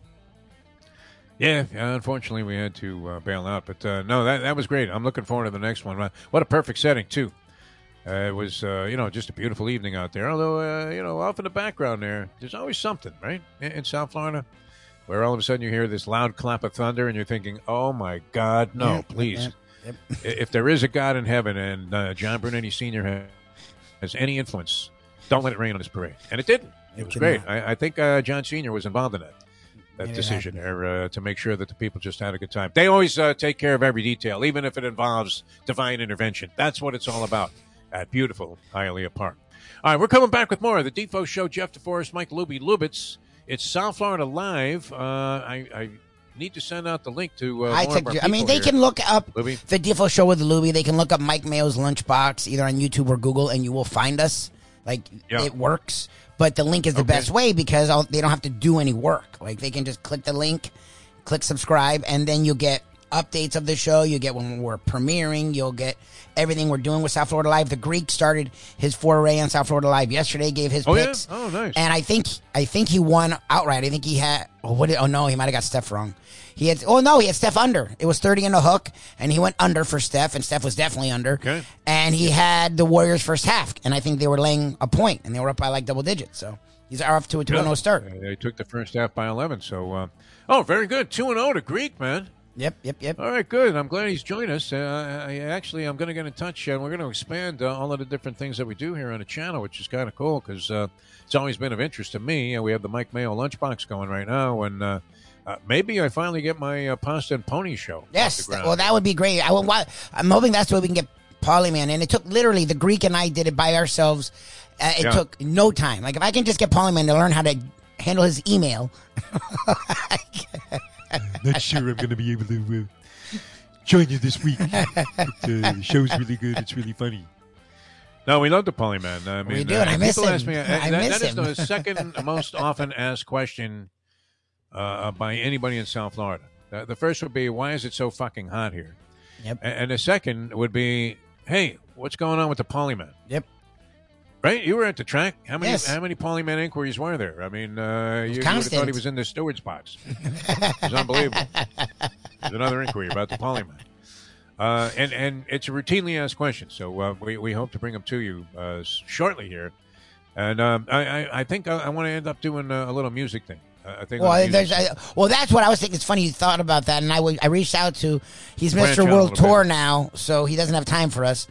But I'm hoping he still is checking out what we do because he was all, he listened to our podcast daily, the one and only Albert Castillo, Mr. Grammy himself. Oh, so, Albert, yeah. So I was like, there's got to be Defo's dream. We can now make it happen because these guys can be in their Yes. studio, set up a computer, and I can bring Blues them live. feeling, my friend. Yeah. You know, and. I, I, so that's that. what like, okay, cool. This is the way to do it. And then I haven't heard from him, so I'll leave that to you. Maybe punch out once a week, and uh, you know exactly. we'll run it. Uh, well, like, what's know, his name's house? Like, like we'll still. I don't mind stealing from you know Hall of Famer. Like when they go to the garage, it's the same kind of a thing, you know.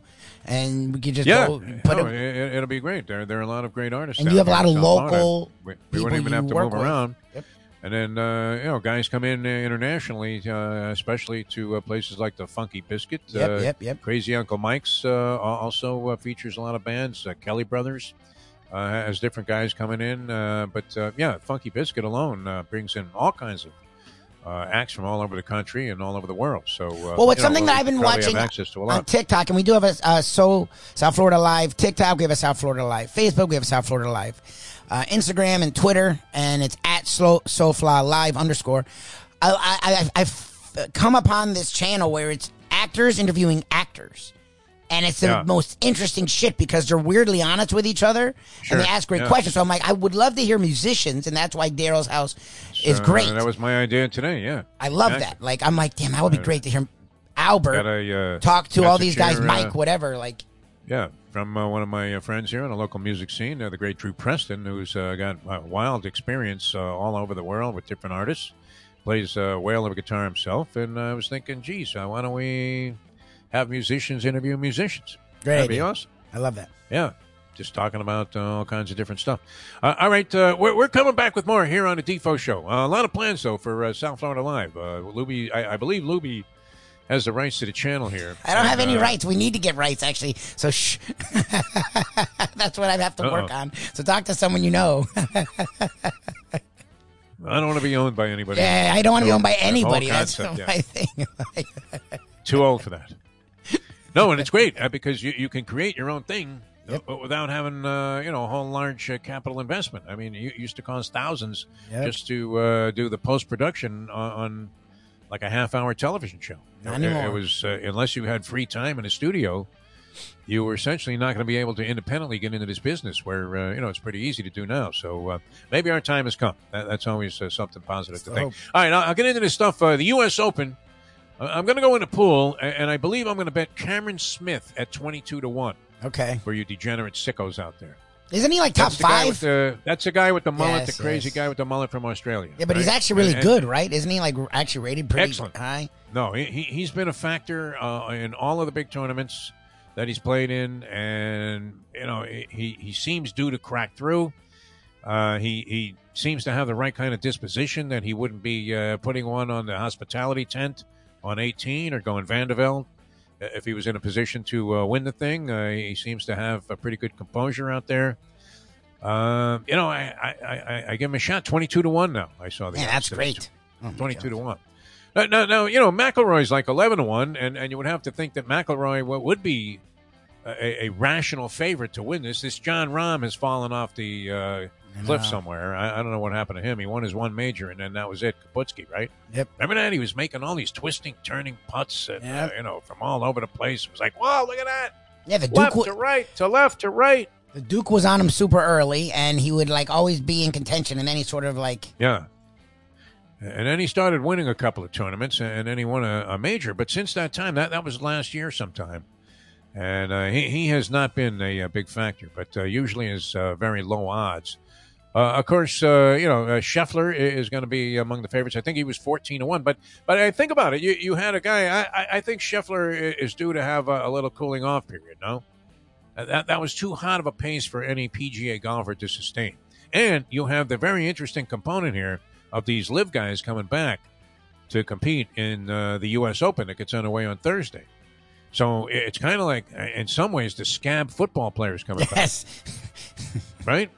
Yeah. I mean, uh, you know, the PGA Tour guys have to, you know, uh, uh, you know, form the picket lines, and and, and these guys are going to walk right through it, right? And, and they're going to act like it's all okay. But as we were talking about earlier, with, with the money thing, um, you know, uh, can you really look at Charles Schwartzel? I don't think he's in this, but uh, You know, I think that guy just won five million for winning a tournament against uh, forty-seven other guys, and I beat a field of one hundred and fifty-six Yeah. of the best in the world. I mean, you know, and a lot of these guys, you know, are kind of, I don't want to say washed up has-beens, but when is Ian Poulter going to win another tournament? Never, Mm, They're worship has-beens. That's the whole thing. right? when, he- when he gets, uh, is he on the senior tour already? Poulter, the guy with the weird pants. Probably. I haven't heard his name in a long time. Looks like Rod Stewart with a golf club. Ian Poulter, you know that guy? yes. It was late September, and I really should be back at school. You know, you can almost hear him saying that, uh, singing that as he comes down the fairway there, if he happens to be in, in contention. All right, we'll get into this because uh, it's an interesting issue. And, and now, very shortly after uh, the sparks started to fly with all of these defectors, and it was finally defined who they are. Now, Phil yesterday uh, had a press conference where, I, I mean, he, he was labeled as looking despondent. But I mean, is that just a great acting job? How despondent can you be with the two hundred million? You already decided that it wasn't worth Yep. whatever uh, level of integrity uh, that, that that you wanted to present yourself as having. You know, for all this charitable stuff that you do and all of the sponsors that you formerly represented. Because I mean, they dropped off like flies when Phil signed up with the Saudis. That was it, right? Won't see Phil in any Cadillac commercials.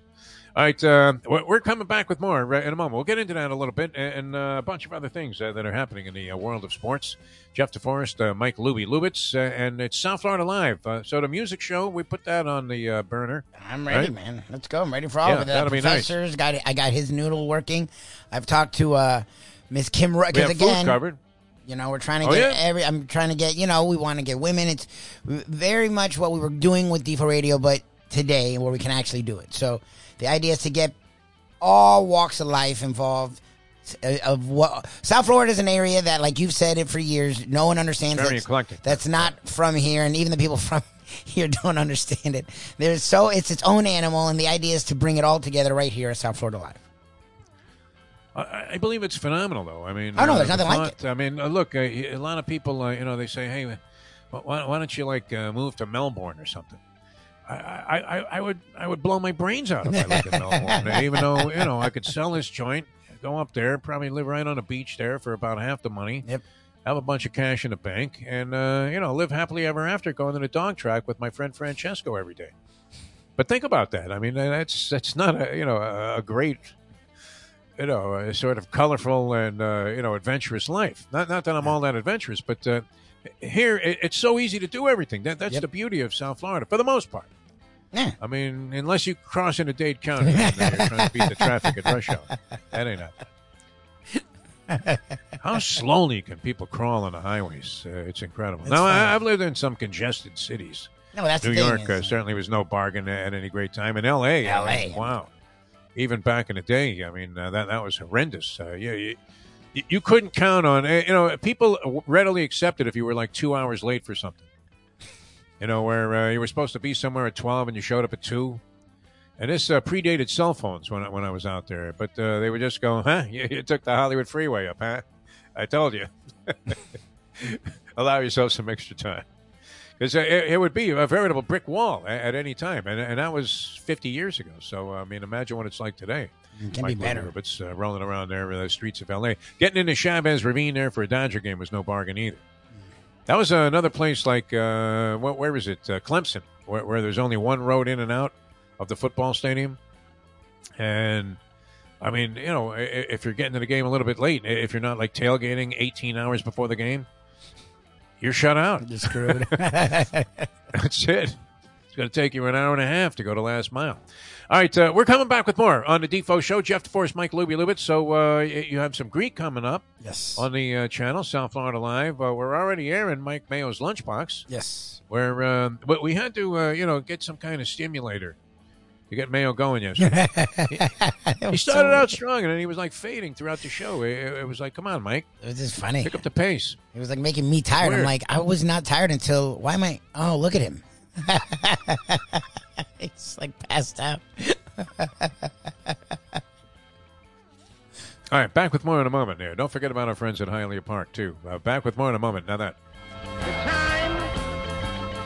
It is, uh, what is it? 758. Hey folks, Tony Segreto here. Let me ask you a question. What do you look for when you go out to eat? Good food, obviously, friendly atmosphere, not too loud, but good energy, reasonable prices, and a place where you feel comfortable. All those ingredients, no pun meant there, are hard to find unless you're talking about the Texas Roadhouse. You see, they encompass all of those attributes. Really, really good food, amazing atmosphere, good for a family, good for a date, or just a night out for yourself, and prices that will make you extremely happy. Their ribs unmatched, steaks hand cut every day. Everything, and I mean everything, is made on site, including their incredible bread.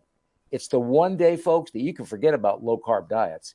Trust me when I tell you, Texas Roadhouse, your restaurant, your destination when you say, Where should we go and eat tonight? From the newly renovated sports bar to the beautiful bayside views captured at the Tiki Bar, Jimmy Johnson's Big Chill has it all. Located at mile marker 104, the Big Chill also offers waterfront dining while experiencing breathtaking sunset views of the Florida Keys. It's simply the hottest spot in the Keys to cool off. That's Jimmy Johnson's Big Chill at mile marker 104 in Key Largo. For more information, call today at 305 453 9066. Recently, we realized it's not just hurricane season that can hurt us. Any time of year, things can happen to your home or business. And the insurance company can be your friend, but they also can be your enemy. Horizon Public Adjusters, Justina Testa, are here for you to help this process go so much easier. Before you call the insurance company, call Horizon Public Adjusters and Justina Testa at 954-809-8752. Would you go into court without an attorney? So why would you go up against an insurance company without Horizon Public Adjusters and Justina Testa? Seven to ten times more money recovered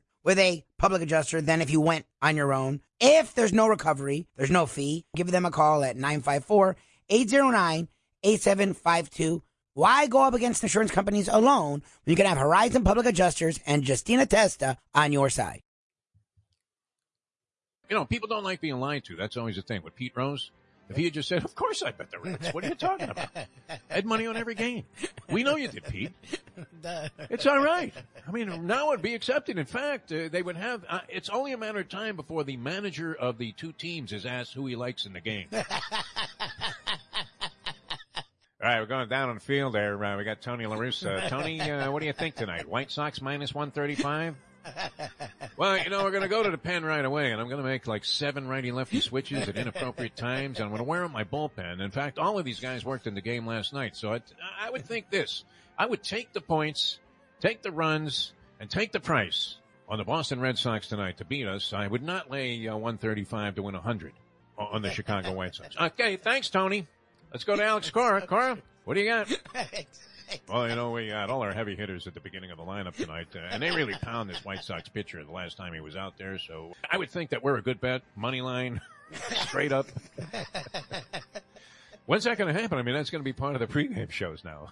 Enjoy your trip to work with lots of laughs thanks to Defo and Lubie. Now on the Defo Show.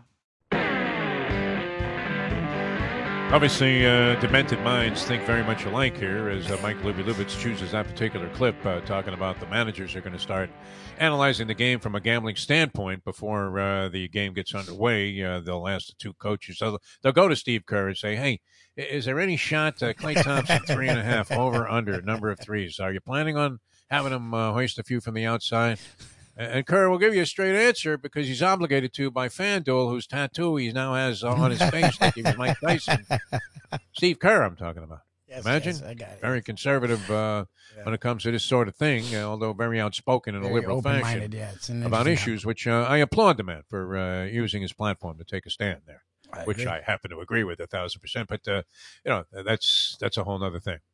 But uh, very appropriate, and, and, and it'll be only a matter of time before uh, Kerr is making comments on that, and then they'll go to the other sideline, and uh, they'll ask Udoka how, how many points he thinks Tatum is going to score. and I'm waiting for it. Uh, you know, the under players are overwhelmingly sending it in, uh, saying that there's no way he gets to 27 points tonight. Coach, uh, what do you think? It'd be great. So uh, here are the odds uh, for the uh, U.S. Open. Now, uh, we've said this before, and I discovered this uh, several years ago that uh, golf is one of the most fascinating bets, uh, especially if you're in contention. And y- you do need to cash a couple of times, though. And, you know, we started out i- in a big fashion. I, I don't know if we haven't worn out our welcome in terms of uh, money in the black off the Martin Kaymer score. And uh, that, that was too many years ago to feel comfortable with, uh, Mike Lubie Lubitz, although uh, $20 got you 900 on Martin Kaymer. which isn't bad, right? It's great. You know, you're, you're not betting a fortune on these golfers. Uh, if you put a stick on a guy, that, that would, in, in my estimation, be a lot of money because uh, it's so incredibly wide open.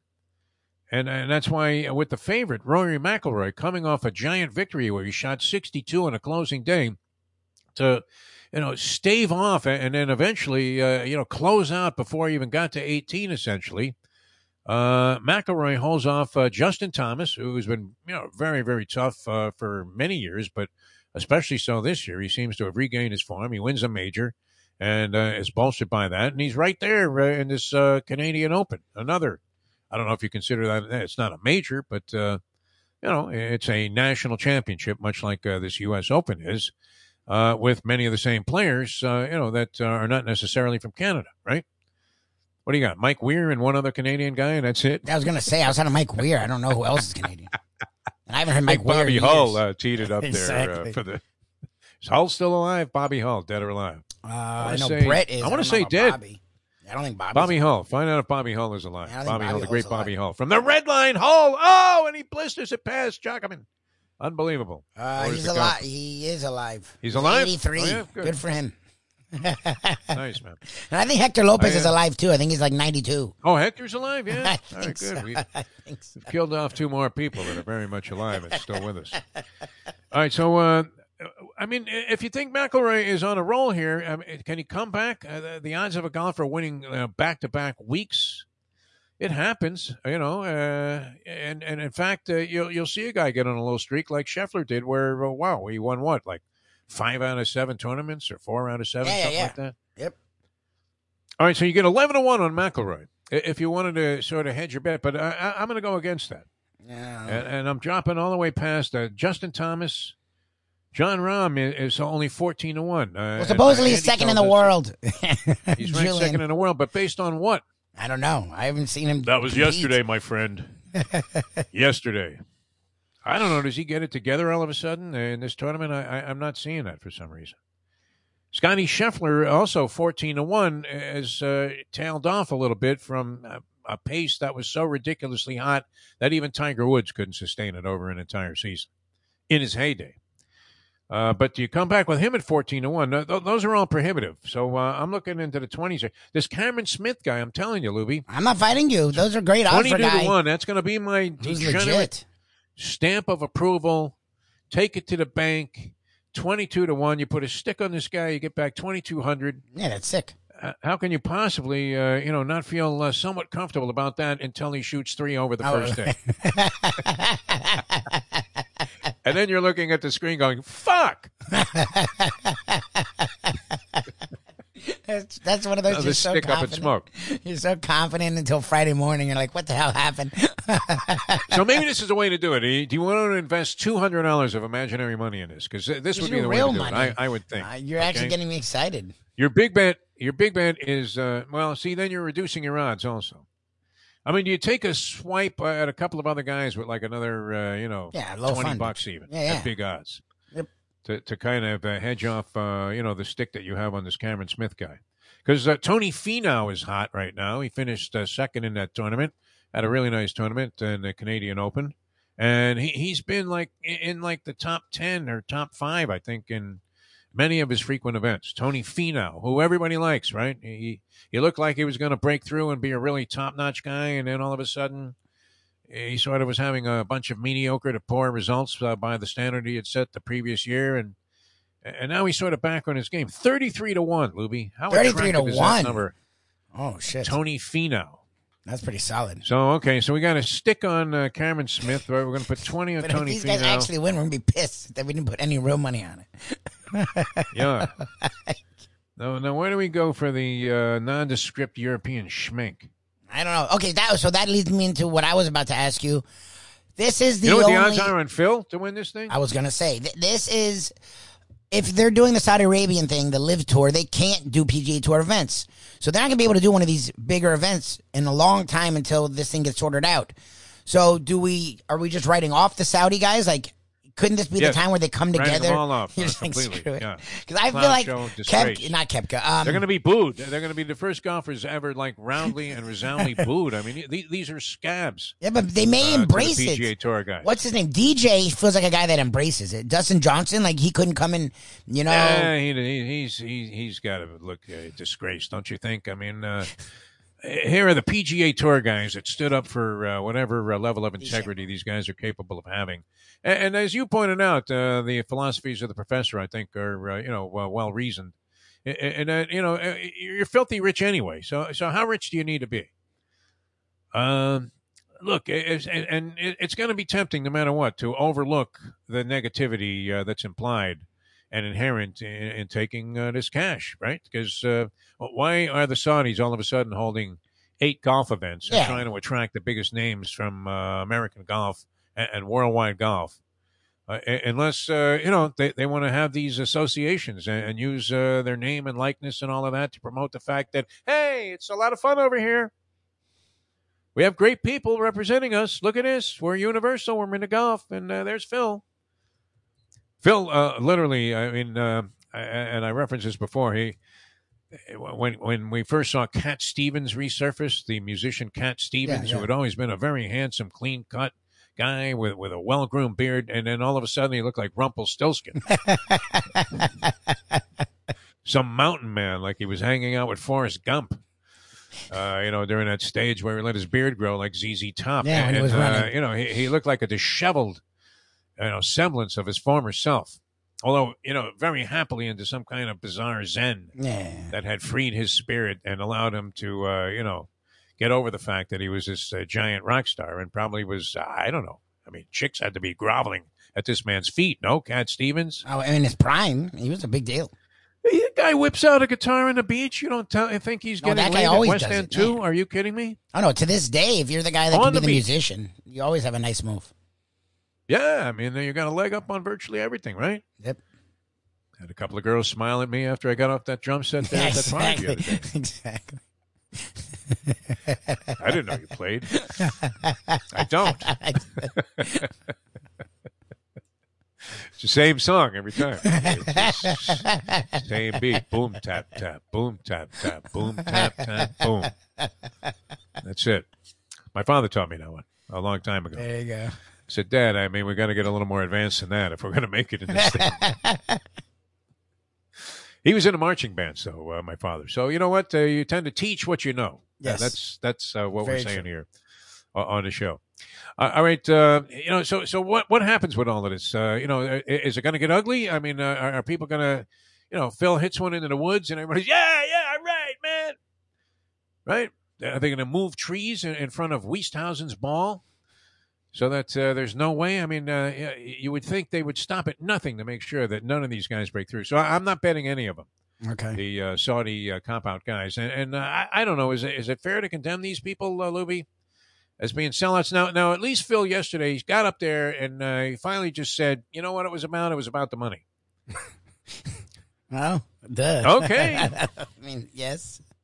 You're gonna, leave. but he did talk about all of this other stuff. But he, uh, you know, had the same tendency to just shrug his shoulders about, you know, the 9/11 people are upset, as they should be. Anybody, uh, the families of, uh, you know, people that were victims of this 9/11 attack. Which, uh, I mean, I think of that they uh, just uh, outrageously large ramifications of what happened that, that even happened years later to some of these uh, first responders and firemen that uh, were laced with asbestos and you know i mean they went in there to try and save people and they ended up like Yeah, cancer, Having- breathing issues. Yep. I mean, horrible experiences uh, through the last, uh, you know, uh, five or six years of a very, very difficult life. Wow. Yep. I don't want that. Do you, Lubie? Oh no, no, no, no, nope. So if you're taking money from the people that kind of, uh, you know, were, were very Yeah, much we're uh, responsible for that. I mean, it's yeah. pretty clear they're responsible for it. You know, I mean, it's uh, kind of rough to just shrug your shoulders and go, yeah, well, there were, there were a few unfortunate things here in the dossier. But uh, I didn't read that; it wasn't in the contract. Uh, when I took the two hundred million and put it immediately exactly.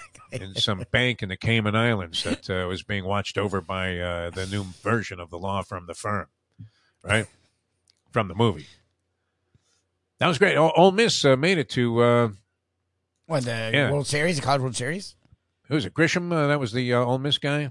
John Yeah, Grisham. yeah, yeah, yeah, yeah, yeah. He was, Yeah, he was and he was great. I mean, we- we should- Series.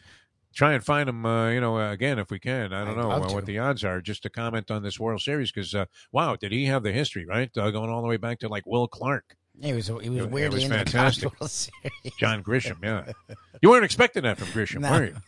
No, he was one of our favorite conversations. We're like, I don't think I've ever heard him talk before, and he was really fun. Like he was classic. Oh yeah, yeah, it was great. And um, who, who was the actor? Uh, Will something? Where he, he passed recently, he talked about Wilford Brimley. Wilfred Brimley, yeah. And, and when he talked about uh, that whole Wilfred Brimley story, because of course he was one of the guys in the firm, uh, the, the evil uh, security guy that was orchestrating all of this hell Yep. uh, for poor Tom Cruise, who was just trying to make an honest living there, coming out of school as a, very green, naive uh, person entering the uh, you know legal world. There, Hackman Yes. was great in that movie, huh? Gene Hackman. Oh yeah, well, he's great in everything. Hackman was great, unbelievable. Can't believe I ran into him at the harness races of all Well, things. it's not that shocking. the degenerate. anyway, I mean, uh, it's going to be weird. Uh, so I, I, I'm taking a stand here. I mean, uh, am I accepting blood money from the Saudis by betting Cameron Smith from Australia to uh, prevail in the U.S. Open, and then taking a little flyer, a 20 buck flyer on Tony Finau, 22 to one, uh, nondescript European schminks. So Phil's 200 to one to win this thing. 200 to one. They give him no shot. Uh, DeChambeau, they have it 80 to one. He hasn't been playing very well and uh, he, he had that uh, wrist injury, and uh, now I, I don't know. He he would be the one guy that wouldn't care about the people booing him, right? DeChambeau. Well, that's what I was going trying to get to. Is I didn't realize he was playing that poorly. Like DeChambeau owns the.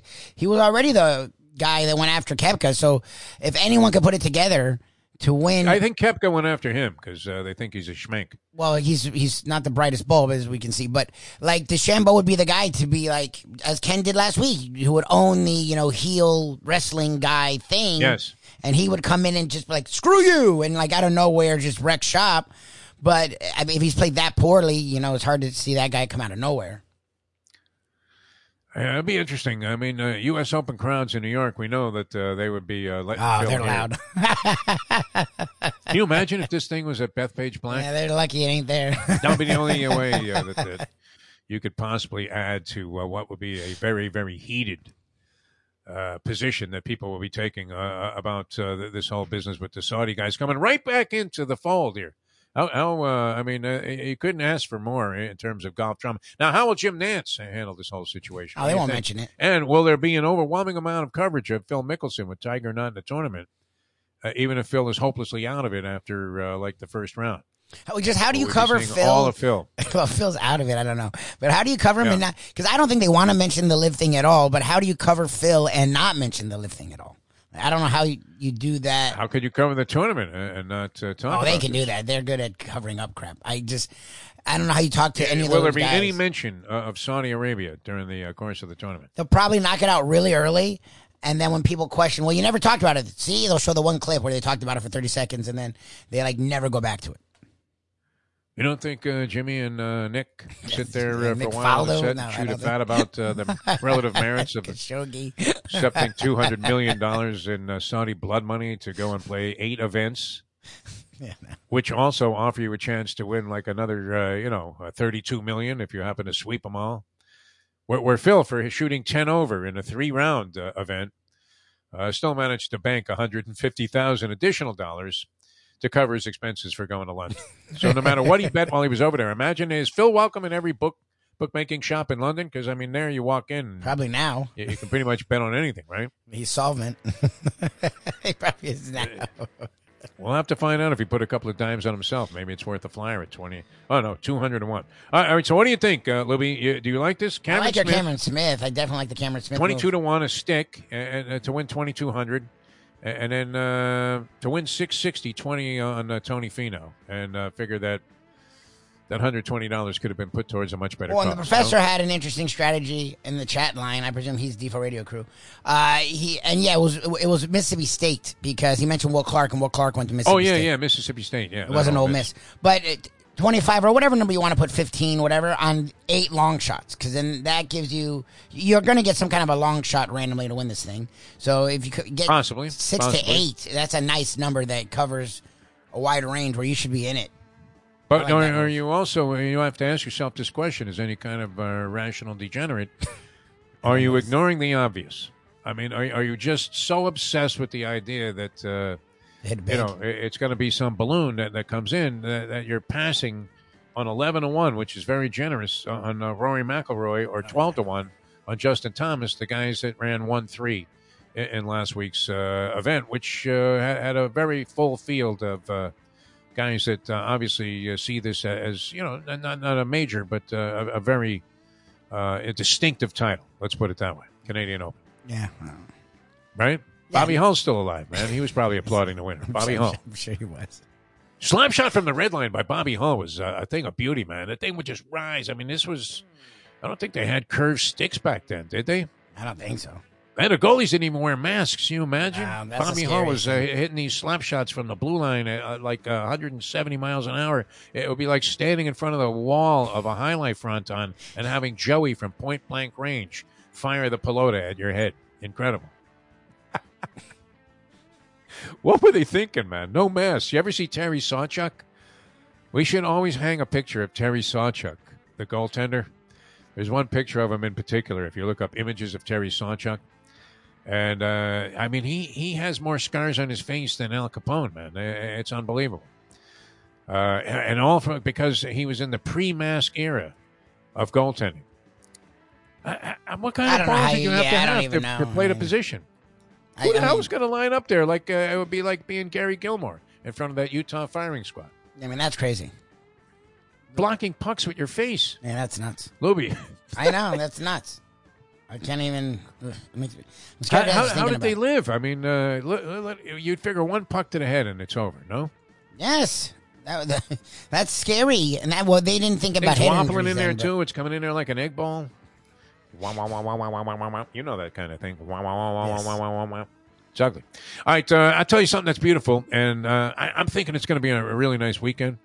But anytime's a good time to get to Jimmy Johnson's Big Chill, and that's mile marker 104 Key Largo.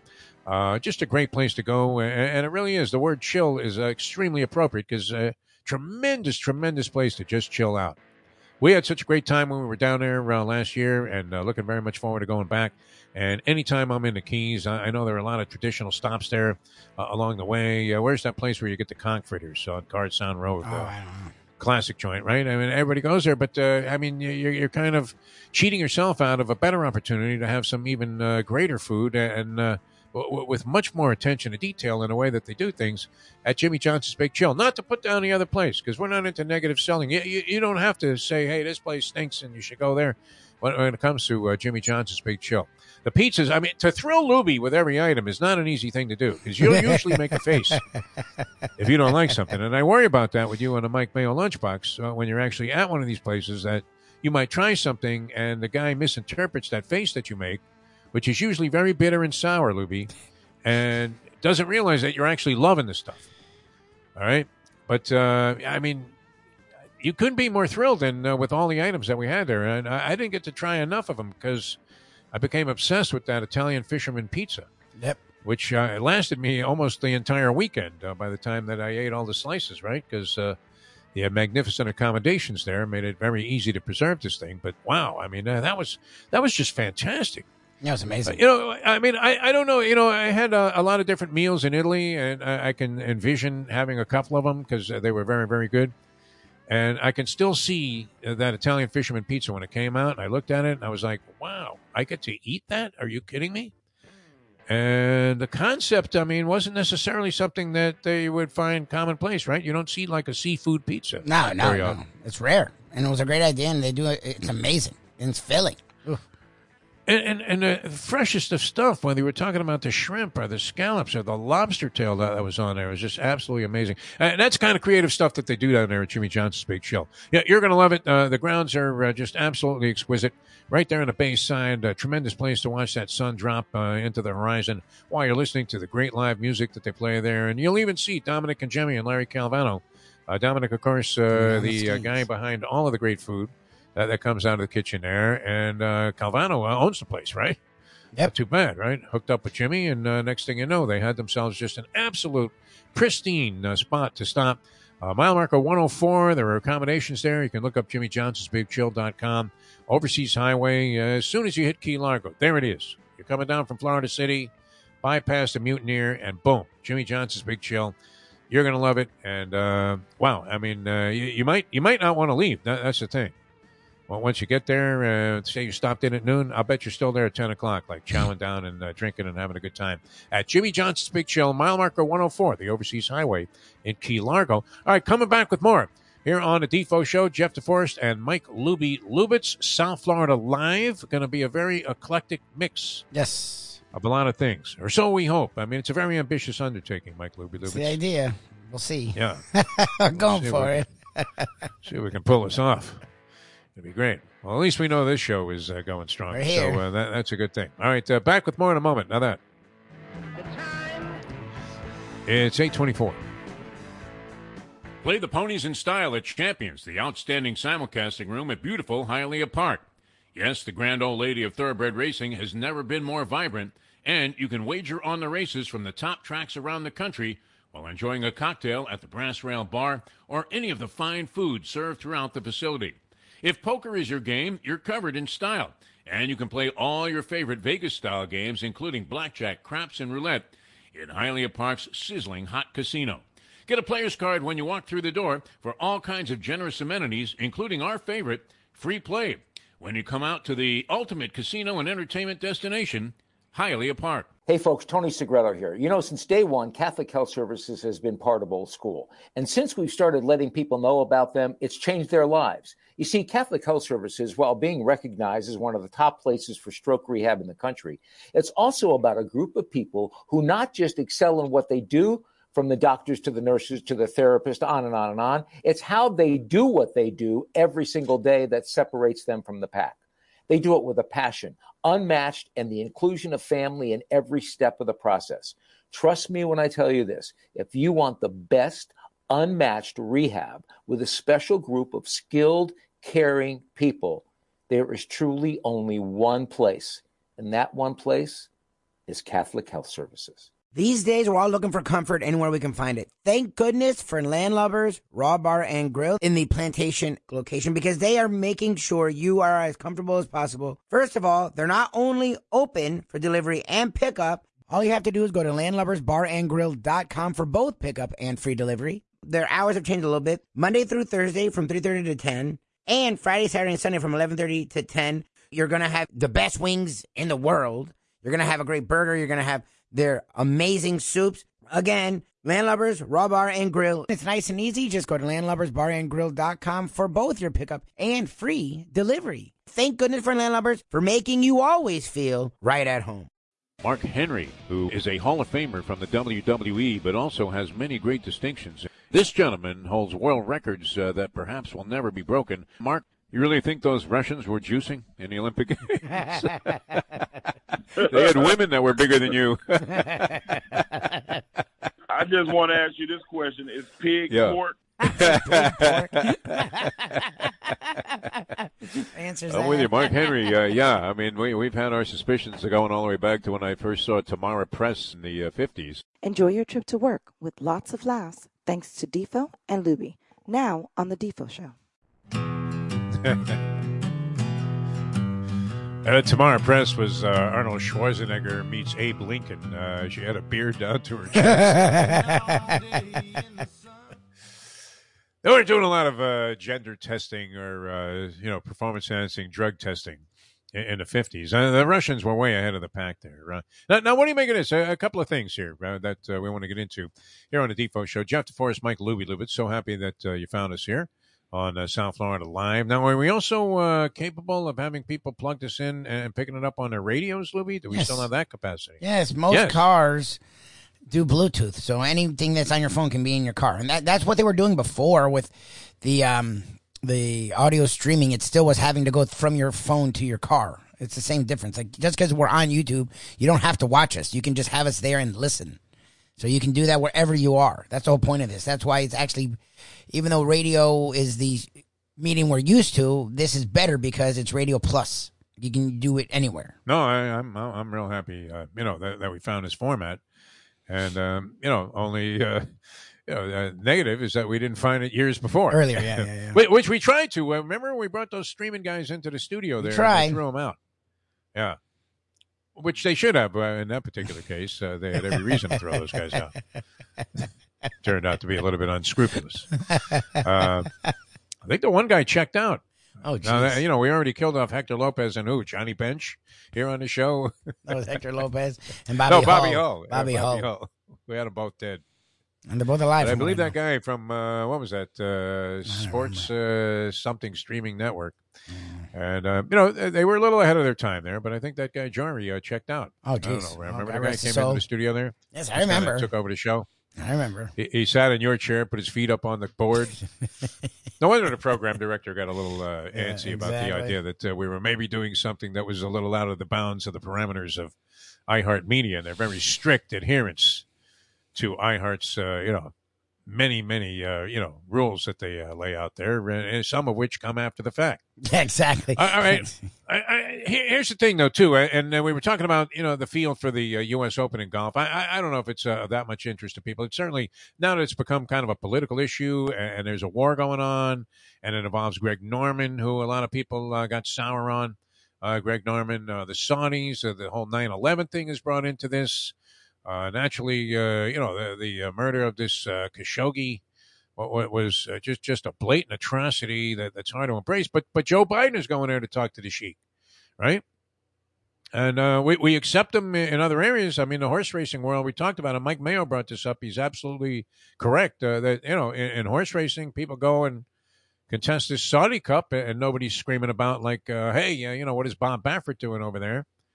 And, and you know, the, the purse is twenty million dollars for a race. Uh, you know, the biggest purse here. What was the Belmont? I, I think it was like a million and a hook to win the Belmont Stakes, and, and uh, you can go over there and race for uh, you know fifteen times that or whatever that is.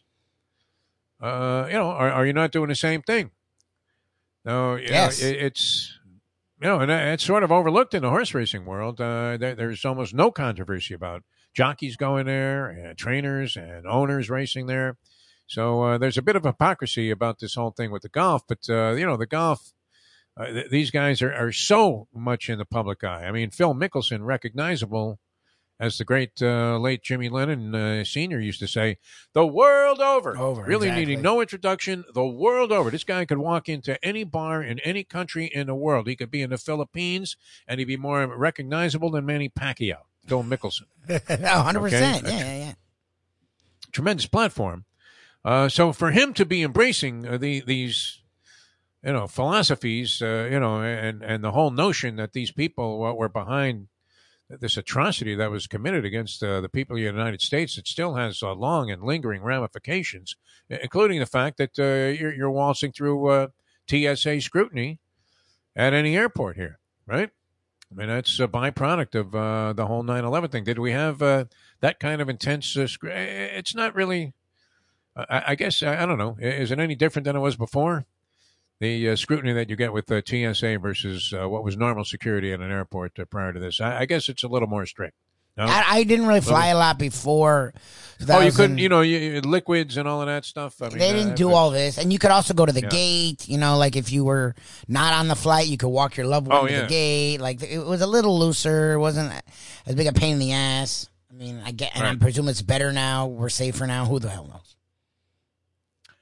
Well, I mean, we, haven't had any uh, other incidents Major this, uh, that we know exactly. of, right? So, so I guess it worked, right? Uh, you know, all those people that are opposed to banning assault weapons. I mean, this worked, right? Is, is it a pain in the ass? Yeah, Yes, because if you're a law-abiding citizen, you just want to get to the gate there, Yep. right? Uh, you're not thinking about blowing up any planes, nope. or uh, you know, and, and you certainly don't want to know that anybody else on there is, you know, we're thinking that uh, they're going to do some kind of terrorist uh, act. But uh, you know, I mean, to embrace this, if you're a golfer, now, now I, I'm not one that's into this whole uh, argument about uh, distractions all the time, right? Because uh, people bring this up uh, frequently when they have nothing else to write or talk about in, in sports talk, and they talk about uh, what kind of distraction is that going to be? Whether you're talking about a guy that's in a contract negotiation, I, I don't know. I don't find that that distracting. If a guy's offering me money, now you might get frustrated that the negotiation isn't going in your favor, as was the case. Uh, I, I don't know. Aaron Judge doesn't appear to be frustrated by it. Is it beneficial to him that there are no contract talks going on during the course of the season? Or would you believe that it's more than likely that uh, as he hits like his 22nd homer, uh, Cashman is on the phone to his agent going, uh, okay, all right, you got me. Yeah, exactly. 300 million. At That's some it. point, That's as far as I can go. I had the whole thing with Lisa Meanwell, and uh, we fired a lot of managers here, and uh, we finally seem to be on the right. Three hundred million, but uh, you know, don't make me beg. you don't think some of that's going on during the course of the season? you would. Oh, at some point, if the Yankees are smart, it would. I mean, the longer you wait, the more money it's going to be, and if he gets on the open market, it's even going to be more. So right. you would think. Super Bowl is when the word distractions comes up uh, probably All the, the most in association with any sporting event. Correct. Uh, yes. Like, uh, you know, which team is going to be able to handle the distractions better? The uh, media day and this and that. tickets for this person, the fanfare and the family bugging you for tickets, guys you haven't heard from in uh, 30 years. Uh, you know, if you're an older player, uh, you know, all of a sudden they're are like, hey, Wally, man, what about four in the upper deck there? You can't spring that? Um, you know, and I, I, don't know. I mean, uh, are distractions really that, that big a part of the Super Bowl? I don't know. Seems like, uh, I, have you ever heard somebody say, you know what, we lost that game because all the fucking I was distracted. Yeah, let me tell you. They, You know once what? that ball was the kicked media off, was bugging me. I never heard that once referenced uh, No. after any Super Bowl game. Have you? no, Wednesday the ball massive amount. Oh, my family was in town. I tell you what, they really made it miserable for me. I couldn't concentrate, and, and that's why Aaron Donald was able to blow by me six times to sack the quarterback. As my screwball uncle came to town, man, he was snoring the whole time. You never hear that. No, no. So, uh, you know, I mean, and once in a while, you'll you'll have something weird happen. I mean, uh, you know, that, that's like way out of the ordinary. You know, uh, like the uh, guy from the Raiders uh, that was uh, The wandering Bear around there and Robbins with the Right. lineman, right? was out of his mind, unfortunately. Uh, you know, afflicted with uh, a mental illness, uh, and then uh, the uh, running back that was all coked out for uh, the Cincinnati Bengals. Oh, that's before Fullback. my time. Yeah, that's before my Yeah. time. Stan? Stanley, Stanley Wilson or something. That was it. Good call there, uh, Lubie Stanley don't know, Wilson. that in my ass. Uh, you know, and, and you know, have something really bizarre like that happen. I, I, I suppose that could, uh, you know, turn into some sort of uh, distraction. But for whom? I mean, uh, is it the coaches? All of a sudden, they, oh my God, I couldn't remember the game plan because Wilson was coked out. No, they don't care. It- It's like a body, a piece of meat to them. Maybe he was a better player than the guy they replaced him with, but uh, unfortunately, he wasn't there. And uh, you, you don't you don't hear this distraction thing ever mentioned. But I, I, I would think this that uh, in golf it would have to be somewhat distracting, where you know you're supposed to be in dead silence to hear somebody uh, you know uh, screaming in your backswing. You took the blood money, Phil. you took the blood money. Now, did they throw that guy off the course? Probably that's the thing with golf is like I'd love to see the fans get out there and heckle them, but they won't let you. It's like sort of annoying. Uh, certain courses, uh, you know, as I mentioned at Bethpage Black, I don't know about heckling, but uh, they they got raucous in favor of Phil that one year, and uh, you know they, they've had other uh, chosen ones that that they were rooting for, and, and, and it gets very loud, and, and you know it's almost like you're uh, at a football game. It's fantastic. I, I think it's great when you have an enlivened golf ground, and then there's that waste management thing in Phoenix. Where they propel any kind of projectile uh, towards the green there, like car batteries are coming in from the stands. And guys are like uh, three guys piled on top of each other, uh, and, and they're in the sand trap up. there with like drinks that people walk around. What what's that place? Uh, you know, in uh, in New Orleans, Oh, the uh, hurricane, where, where they have the giant drinks. Yeah, the hurricanes. I don't know, know what the restaurant is, but I remember It's an Irish, uh, you know, uh, bar like Danny's or O'Shea's or Okay, something I like know, that. The but, hurricanes uh, you know. drink. Uh, but anyway, uh, yeah, I mean, uh, you know, and that's happening on the greens at the waste management thing. Uh, and where is that? Phoenix, Arizona, I believe. I guess. Which uh, you know is not necessarily a place that you would expect. Uh, you know, some kind of raucous, rowdy crowd at a golf tournament. I think New York. Not even at a basketball game. They're, they're fairly sedate, right? Phoenix, Arizona. Oh, there you go. yeah, yeah, nice they're shot. calm. Yeah, it's like retirees. Remember when? Uh, see, this this preceded your time probably watching basketball when uh, they had the uh, pan shot of the crowd in Phoenix. Uh, this was back when Alvan Adams was playing for the Phoenix Yeah, Suns. before my time. and uh, you know they, they had some good teams. Uh, they were contentious teams. Uh, they never won championships, but uh, you know they would get to like the second round and then hammer it out against the Lakers or something. Uh, but uh, they had the most uh, proliferation. I mean, uh, percentage of babes per woman that appeared on the screen that that I had ever seen. It, it was like watching pro beach volleyball when it first started. Really? And you're saying how many beautiful women are there in California? Oh, California. Yeah, I thought you were saying Phoenix. I'm like in Phoenix. No, but this was Phoenix at that In time. I mean, when they panned the crowd, sports fans that remember that era, I mean, uh, will remember thinking, "Wow, man, I want to move to Phoenix because I've never seen so many babes in my life." really Phoenix. Phoenix, yeah. I know then you get Arizona there, State was known to be like a party. as hell. I've I've been there a few times. But we were there Oh, you for the Super Phoenix, Bowl. yeah, yeah. it was a disaster. Shirley wants to go so bad. I'm like, why? No, no way. It's horrendous. You'll want to impale yourself to a cactus before you get to the airport, It's like, just ugh. to uh, get some relief from the pain that you felt from being in a town as boring as Phoenix. Arizona. I enjoyed Minnesota more than Phoenix. Yeah, me too. It was a thousand degrees in, uh, in at night. boring. Yeah, it was boring. It was just Right. You could see the sweltering heat, man. Uh, people are traveling by camel. Ugh. It was unbelievable. Uh, not much going on there either. I mean, uh, Didn't it like was it. spread out. The only thing that was uh, able to accommodate my time and, and uh, make it uh, tolerable was uh, my trips to Turf Paradise, there you go. which was a jump of a track there. And I, I actually got clobbered on that trip, that last uh, Super Bowl trip. Yeah, no, I, I got annihilated. I think I lost like six sticks one day. I never do that, and uh, you know I just couldn't stop myself. Kept betting, screen to screen nothing else to do. I was still there at night, man. They were running the quarter horses. It started out like they had harness racing in the daytime, and then uh, next thing you know, they got like quarter horses out there at night. I'm still there plunging on these races that uh, you know I have no idea what the hell's going on. All right. But the uh, distractions, do you buy into it? I mean, when uh, people start talking about uh, eh, this, would be a case though, where you would think that the distractions might actually be uh, something that you could, uh, you know, infuse into the equation of what went wrong for uh, certain golfers in the tournament. Which is why I don't want to take a flyer on Dustin Johnson at forty to one.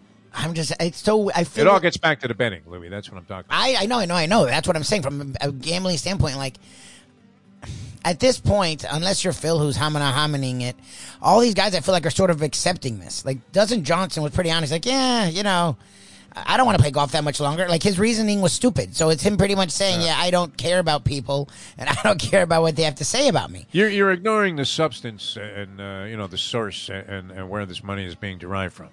They You're are, ignoring it 100%. completely. Well, they and just just saying, care. here's money being offered to me. I don't care where it came from. It's all about the money. And, and Phil did, did admit that. That was the only uh, real consideration that he had there, the dough.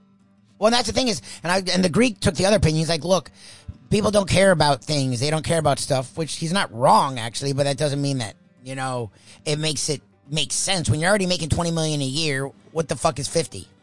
Like I don't know, but Uh, anyways, it's, it's 50, yeah. it's I a mean, lot of money, still- and I get it, but it's like. Yeah. What, what's your soul worth? And we now know what their soul's worth. So to me, if they're accepting it, then what the hell do they care what the crowd does? So that's why I'm curious if uh, one of these people who have a thicker skin you think they can pop through? can do something, you know, because you're going to get insane odds on them. So if they do anything, This will be the first time you'll see like a guy like McIlroy get two minutes for slashing. yeah, that's exactly. There's going to be penalties. if one of these box. guys like DeChambeau is leading, they're going to come after this guy with, with golf clubs. I mean, it's going to be great. like uh, Elin uh, eh, Woods, right? Nordegren, Nordegren. Nordegren. No, it'd be great if it's like Monday Night Raw and they come from the top rope and then like, Yeah. You- You're going to see golfers heckling other golfers on the U.S. Open. I, I think it's going to be brilliant. I, I can't wait to watch it. I- I, think the real story will be to follow uh, Jim Nantz and Nick Faldo there as they try to tap dance their way around the LIV Tour, and uh, you know uh, the obvious discrepancy of opinion that there is uh, with people about uh, the guys that took the money to uh, go ahead and essentially, I mean, uh, you know, sort of cut off their golf career uh, just to be in this uh, monetary showcase for the Saudis. Yeah. I, I mean, is that, that that's a biased way of putting it? It's what it is, But, though. uh, I mean, that's what they're do- doing, whether you agree with it or not, whatever. Which it feels like everyone's actually 100% on the same side on this one. It's like the only topic everyone agrees on. But yeah, that's what happened. I mean, they openly admit it. Phil, you said admitted. Yeah, it's one of the money. It is what it is. Yeah, I mean, they, they portrayed him as being despondent, uh, which I, I don't know that he is. Uh, I, I haven't really, I haven't seen that side of it yet. I mean, uh, he he didn't play well in the tournament. He wasn't playing particularly well. Uh, well, he wasn't playing at all. So uh, we we have no way of gauging it. Uh, the headlines, though, are, are kind of interesting on this. My New York Post here. Let me see if I can dig them out here. As okay, no hiding from Phil Fuhrer. Lefty empathizes with 9 11 families but concedes LIV move about money. There's no escape for Mickelson this time. Uh, wow. And uh, this is uh, you know, uh, two pages on Phil Mickelson and, uh, you know, what, what he's facing here. And, and a lot of excerpts from uh, the press conference, which to Phil's credit, uh, they asked him, hey, uh, you want us to put a time limit on this thing before he got up there? He showed up a couple of minutes before his, you know, designated time for the press conference uh, that he was going to have. And he actually said to the guy, no, no limit. Uh, you know, these reporters uh, rightfully have a lot of questions that I need to answer. That's So- nice. Least- Two hundred million can make you a better guy, right? I mean, uh, even if uh, you know you, you don't want to acknowledge the fact that uh, you know that this uh, sort of uh, you know you would have to think puts uh, at least a stain in some people's minds Oh, for sure. on his reputation. Yeah, I don't know how. I mean, it doesn't make you look good, right? DeChambeau, you would expect it of. Yeah, well, that's the thing. These look, even Rickie Fowler, which I don't know if he's all the way in yet. He hasn't won in forever. At some point, the young guy thing goes away. He's not the phenom. He he's never really won a major. He doesn't even really Right. contend. So he's gonna. He's not a guy. He's going to cash out, right? He's not a guy that's solidified to make sponsor dollars forever. I can understand him doing it. My problem is Phil is. Phil has gotten to the place, he's in his 50s. Like, he's going to make Jack Nicklaus, Arnie Palmer money. Like, Yeah. forever. He'll be in commercials. Forever he can do speaking engagements. Forever he can play on the tour, the senior tour. How is he not in a Subway sandwich commercial? he's, he's in a few others, though. Like, Yeah. he's a guy that will get paid forever. He doesn't need the money. So, Jeter's in one. So- Man, Phil couldn't get in a Subway I'm sandwich. sure Yeah, he is. He'd be hard pressed to endorse anything. Oh, he's done. After this, yeah. But he got his 200 mil, so good for you. There you go. It is. Look, uh, you know, everybody's entitled to, um, you know, do uh, whatever it is that they want to pursue as long as they're not uh, hurting somebody else. In this case, you would have to think that symbolically, at least, you you, you have hurt people by uh, making this move, um, and uh, you know, evidenced by. Uh, you know, and, and that's why we got into this earlier. This whole political correctness thing is just uh, okay. So the 9/11 people, uh, and there's an organization, and they have uh, stated uh, their their absolute disgust with, the people who embraced uh, th- this tour, uh, the American people, uh, including Phil and DeChambeau and Dustin Johnson, and I guess Kevin Na. Is he uh, American? Kevin Na. I want to say yes I think so. to that. Uh, a few others, you know, that have gone. Uh, what? Uh, Patrick Reed. Yep. Uh, another guy that's a bit of a renegade on the golf tour. Yeah, uh, you might anticipate him going there. Uh, a bunch of European uh, washed up schmanks uh, are on there. But, uh, you know, uh, they're doing uh, essentially the move that you were saying and describing for Rickie Fowler, which, uh, look, I, I, it makes sense from a financial standpoint. There's no question. I mean, it, it makes ridiculous sense. Uh, you know, it's a hell of a lot of money, right? There's no way. Uh, even if Phil had every endorsement, does he make 200 million over the next several years? No, no, no. They said it would take him like playing on the senior tour and finishing fifth to uh, Bernhard Langer in every They said it tournament. would take him like 10, 15 years. Like over the next 10, 15 years, he'd make 15 to 20 million a year. So Right. It, would it's like it lottery one money time. being given to you in a lump sum. Yes, that's what that's what it is. It's over five years. He'll make what he could have made in 15 to 20. Yeah, uh, but at lo- what level of uh, you know uh, That's the thing. and uh, you know what level of uh, disgrace? You know, like can you go uh, to the do- do you go out there? All right, this will be interesting. I think it's going to be hot this tournament. Yeah, we talked about it for an hour. I hope people care about the actual But golf. I mean, what? what a, I mean, you couldn't have the, the two worlds collide on a more more colossal stage than to have uh, the U.S. Open. Phil coming back. It's the one title of the majors, uh, the uh, Slam events that, that that has eluded him. oh, that's funny. Uh, he's very unlikely to win this, especially off recent form, which was uh, a four month layoff and, and then a 10 over three round performance at a tournament in London that was won by some uh, nondescript European schmank like Charles Schwartzel at like nine under par. Or I, I think it might have even been a lower score. So, uh, I mean, here's Phil 20 shots off the pace. Is he going to come and win this thing? Unlikely. Wow. Will he be booed? That, that's a that's there's your sports That's, talk question. of that's a good question. Yeah. Will Phil be booed as he's introduced? Will there be a smattering? You know, they have very polite applause there because I, I think the golf uh, intros uh, should be handled more by like uh, a style more inclined, not not necessarily Mark Buffer, but uh, Michael Buffer, right? Michael Is Buffer is the main guy. I don't know who Mark. Maybe Mark Buffer's his cousin. Michael Buffer No. is the one that. No, but who, who, who's the UFC guy? Bruce Buffer. Oh, Bruce, Bruce Bruce, yeah, Bruce Buffer, his brother. Yeah, Bruce Buffer does you. Bruce uh, Buffer, does yeah. Showtime and. No, I don't know. You, you can't go Bruce Buffer on a golf intro, right? And now on the tee. But I mean, you should have a little more of a build-up, right? As you introduce these golfers. I mean, uh, they're, they're very lame. It's like from Clearwater, Florida, Tiger Woods. It's like what? Yeah, it's lame. They got to go hardcore. That's it? Yeah, they got to And go then you hardcore. hear, Nah, that's. But will there be uh, when they go? I mean, and they should introduce the guy. He is a, uh six-time uh, major winner. He's got uh, three green jackets. Yep. Uh, you know, long time this, uh, amateur records, and all of this. Uh, here is Phil Mickelson, right? yeah. But be you boo. hearing? That'd be great if there's booze. I think there will be a smattering of booze. would be a golf tournament, there's booze. Where, where's this golf course? Uh, I mean, is it outside of Boston? Is that where they're playing this thing? Where is this golf course? Professor mentioned know? it earlier. I'm trying to. Hold on here. I think it might be outside of Bean- Beantown here. Francis. Uh, oh, Brookline, Mass. Yeah. There you go. Okay. Those guys, can, that, that- that area Oh, can they're, you definitely. kidding me? They're red-blooded Americans. They drink. Uh, they can drink, boy, and they get real angry. They're the ones that These turn Irish their own city. are going to be all over Phil Mickles. They're going to buy tickets just so they can boom it, Phil. They're the ones that tear down their own DeChambeau. city when they win a title, and they're hardcore, like America. So Somebody's going to run up to DeChambeau in the middle of a shot and grab that silly hat up there and fire it in the water. I So you're a right. disgrace, Bryson. I hope it's like a wrestling. And what kind of name is Bryson anyway, right? No, I mean, uh, they're going to be all over these guys. I, I believe that. So distractions uh, might come into play. And here I've been arguing That uh, against matter. that whole concept forever, just saying it's a ridiculous concept. Sit there and go, hey, well, uh, you know, uh, what about the distractions? Who's that going to affect more? I don't know. I don't know. It's like who is the pressure on? Who's the pressure on in uh, Game Six? Well, the team that's facing elimination, How about the Celtics? Yeah. they're facing elimination. Oh no, it's much more on the Warriors because they don't want to have to go back and play a Game Seven. No, it's on the Celtics. Ridiculous arguments, man, that you have. Uh, they're facing elimination. They just had existential arguments turnovers. that have no no answer to them whatsoever Exactly. and no meaning. I mean, it's John Paul Sartre time here on the show. All right, uh, we're going to come back and wrap things up on this edition of the Defo Show. Thanks for finding us, uh, South Florida Live.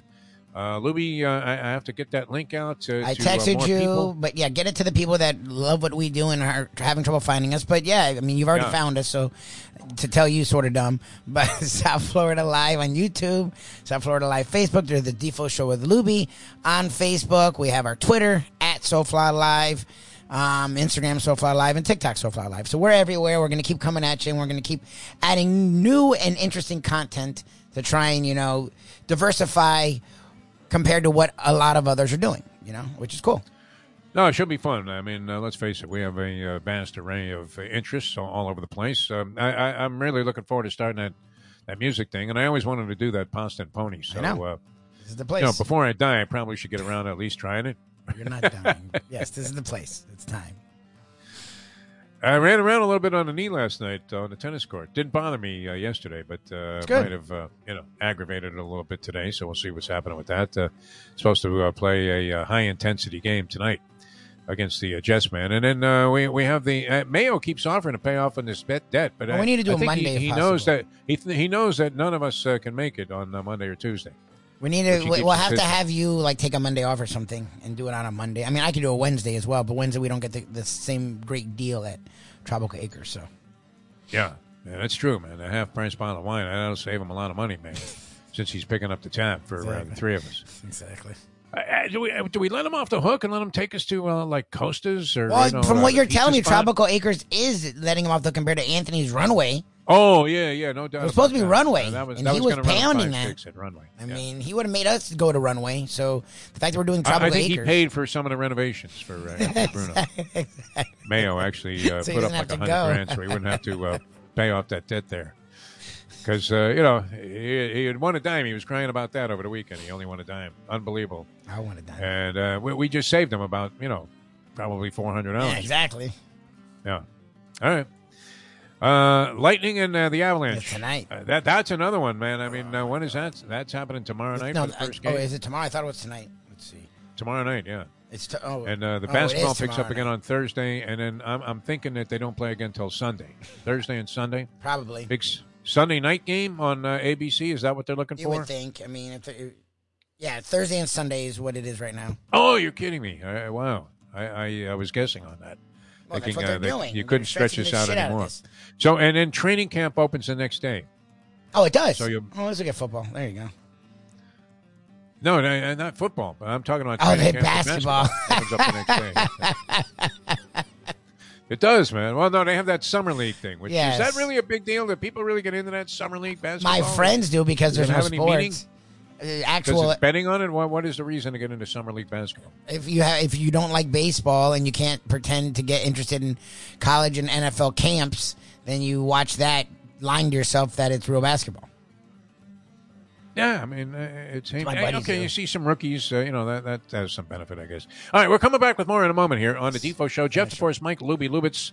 Uh, Julian points out that uh, Phil's been a runner-up six times at the U.S. Open. That's crazy. Still a bridesmaid there, though. Uh, runner-up six times U.S. Open. There, there was that one that looked like he had it in a bag. I, I, Yeah, I yeah. want to say, and I think he was on 16. He, he's just cruising to an easy victory, and he hit that one over the hospitality tent.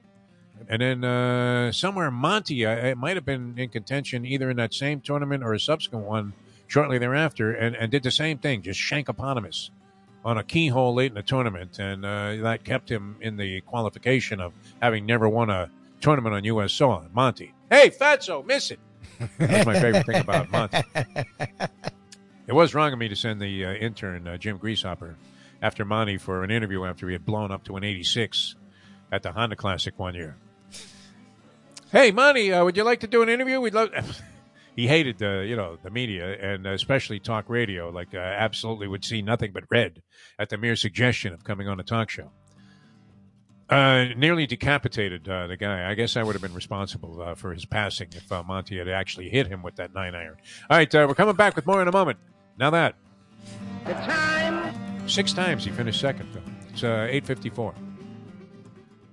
Hey, folks, Tony Segreto here. Let me ask you a question. What do you look for when you go out to eat? Good food, obviously, friendly atmosphere, not too loud, but good energy, reasonable prices, and a place where you feel comfortable.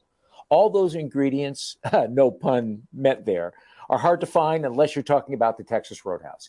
You see, they encompass all of those attributes. Really, really good food, amazing atmosphere, good for a family, good for a date, or just a night out for yourself, and prices that will make you extremely happy. Their ribs unmatched, steaks hand cut every day. Everything, and I mean everything, is made on site, including their incredible bread. It's the one day, folks, that you can forget about low carb diets.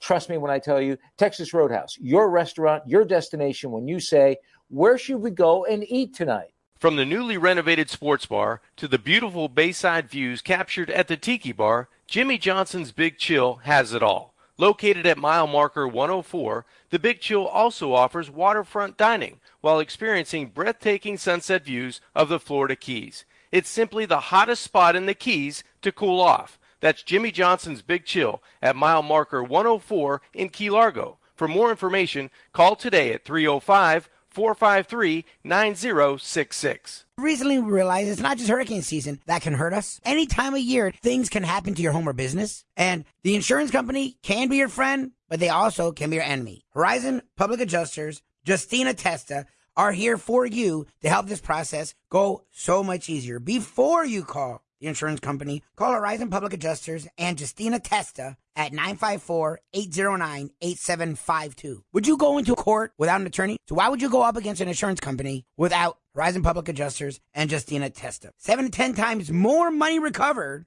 with a public adjuster than if you went on your own. If there's no recovery, there's no fee. Give them a call at 954-809-8752. Why go up against insurance companies alone when you can have Horizon Public Adjusters and Justina Testa on your side? To be or not to be, that is the question. Whether 'tis nobler in the mind to suffer the slings and arrows of outrageous fortune, or to take arms against a sea of troubles, and by opposing end them, to die, to sleep, no more, and by asleep to say we end the heartache and a thousand natural shocks. What could that have been about except Gambling. to hedge or not to hedge? The modern day odd couple, Defo and Lubie, are on now. It is, of course, the Defo Show.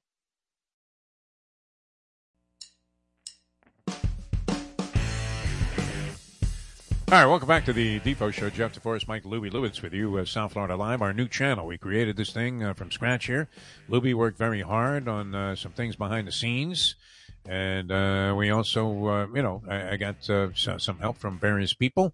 And uh, re- really great to uh, have our own channel here, South Florida Live, where we plan to uh, bring you uh, all kinds of variety in addition to our uh, daily show here, the uh, Defo Show, uh, of course, featuring one Mike Lubie Lubitz. I, I don't usually get into these after the fact stories, but this one was kind of interesting. I meant to touch on this earlier in the show, but we got carried away with Saudi blood money. and Phil Mickelson, and you know the whole chaos that's going to take place, especially in the early stages. You would think of the U.S. Open, normally a very refined crowd, not inclined to, as we said, the rowdyism you would see at the waste management, uh, which yeah, is yeah. only appropriate that that's where it, you know, is it's uh, most evident uh, where you have crowds that just uh, sort of get themselves into the tournament and, and involved with the players, and maybe uh, you know, I, I, they seem to be very encouraging. These guys, all as rowdy and drunk as they may be. But uh, the story came out uh, about you know, and, and I guess it's been has it been confirmed or whatever? I mean, uh, somebody is uh, you know. Uh, writing again about this whole notion that the Dolphins tried to uh, wave like a hundred Yeah, million dollars to Sean Payton Oof. before they hired this Mike McDaniel guy, which they uh, played off as if, uh, well, we were looking for this innovative guy all along. And uh, Sean Payton said, uh, well, if he was going to come back and coach, it would only be with the Saints. Uh, a little bit of loyalty there on the part of Sean Payton, who uh, is going to be, I think, in the broadcast booth He's doing broadcasting this yeah. year. Yeah. Yeah, to the tune of a lot of money, also, no Yep. doubt. But, uh, you know, and, and Payton leaving the Saints, uh, you know, he, he said he left, uh, you know, because he wanted to have a little bit of time and everything. He's been doing this a long time. Uh, doesn't take supposedly a hundred million dollar like ten year Gruden type offer from the Miami Dolphins, who also then uh, and the assertion is then floated out there and uh, not denied by one Tom Brady himself. Uh, we're trying to work some kind of deal where Brady would be their quarterback this year. Uh, look, and we're gonna have him on Mike tomorrow. Dave Hyde is gonna join us tomorrow. Dave Hyde talked about this with us. Uh, At the time, he talked about it more recently. The last time I, the last time he was on with us, um, and it's been something that was floated, and no one from the Dolphins have denied it. That Ross and uh, that's that's why it blew up because once Flores happened, And they Brian sort of Flores made this implication that they had set this thing up with Brady, and Well, once- was uh, totally against the rules. yeah, you can't do any of that. tampering Yeah, you can't do any of that. Yep, the, with the coach, because Payton was already under sort of a gig, and Brady for sure already had a gig, and they had sort of met or sort of whispered about the a, package deal and them coming to Miami, and it was like, okay, like what is going on? Like, And it seemed far fetched. I mean, it seemed like something John Grisham would have to uh, yes, have dreamt up. seems like a book. Yep. Some kind of bizarre plot, uh, you know, uh, with, with a conspiracy uh, theory attached to it. And uh, it would have been interesting because uh, that, that says essentially, that if true, uh, which, uh, you know, I'm inclined to believe there was some merit to this or it wouldn't keep surfacing like it has. Uh, but, you know, uh, and again, the Dolphins in uh, complete denial of uh, any of this stuff. Uh, which I, I don't know. Why would they deny an interest in, in Sean Payton if they had one? You know, I mean, they might deny that they obviously they're going to have to offer him a, a ton of capital to do it. Uh, I'm not sure what the status of coaches uh, that are under contract uh, would be. I know you can't, uh, you know, mess with having Tom Brady Yeah. entertain overtures, uh, you know, from the Miami Dolphins. But uh, Brian Flores implied that that was the case. He was being asked to partake in that, didn't want to, and, and that was another reason that uh, his relationship with Stephen Ross and the uh, upper level brass soured. So apparently there, there might have been some truth to that. But uh, what does that say? If the Finns uh, brass would rather have Tom Brady probably for one year than Tua Tagovailoa. or Well, Ryan that's my thing. here. Well, the the Payton deal was supposedly four years, a hundred million. Like th- that's what I remember. It was supposedly twenty Oh, really? five million a 25 million a year. for a Yes, yes, and he? Wow. chose to tap out instead of taking what is he, Joe. Buck? I mean, I- unbelievable. It was that, and then that was my other thing. It's like I know everyone's going to say Brady, even the people who hate him outside of the professor and me. Yeah, he's Brady, but how much longer is he going to do it? Like, don't you want to see I what to can't just in case? past this year. Can you? No, I, I I don't know. Look, he already retired once. I mean, uh, you know, next thing you know, he's going to be like Roberto Duran. he'll be Favre every other year. Every year is a retirement and come back from retirement. Unbelievable. Yeah. All right, that's interesting. We can get into that a little bit tomorrow. We'll also go old school tomorrow with Tony Segreto. Yes. Always a lot of fun. Uh, Tony, uh, brought to you by Catholic Health Services, Texas Roadhouse Restaurants, two really, really great organizations. Uh, we continue to be supported by Hialeah Park and uh, Jimmy Johnson's Big Chill and uh, many other fine people here on the program. Uh, so tomorrow, Tony Segreto Old School. Thursday, the Hialeah Park Trivia Challenge Friday, Degenerate Friday. All here on the show. Thanks for tuning in, everybody. From Mike Lubie Lubitz, I'm Jeff DeForrest. We will see you tomorrow at 7 in the a.m. as we leave you know that. Let's go to eat a damn snack. That Judith Leiber person six times. It's uh, 902. Let's go to eat a damn snack. Look what they've done to my soul.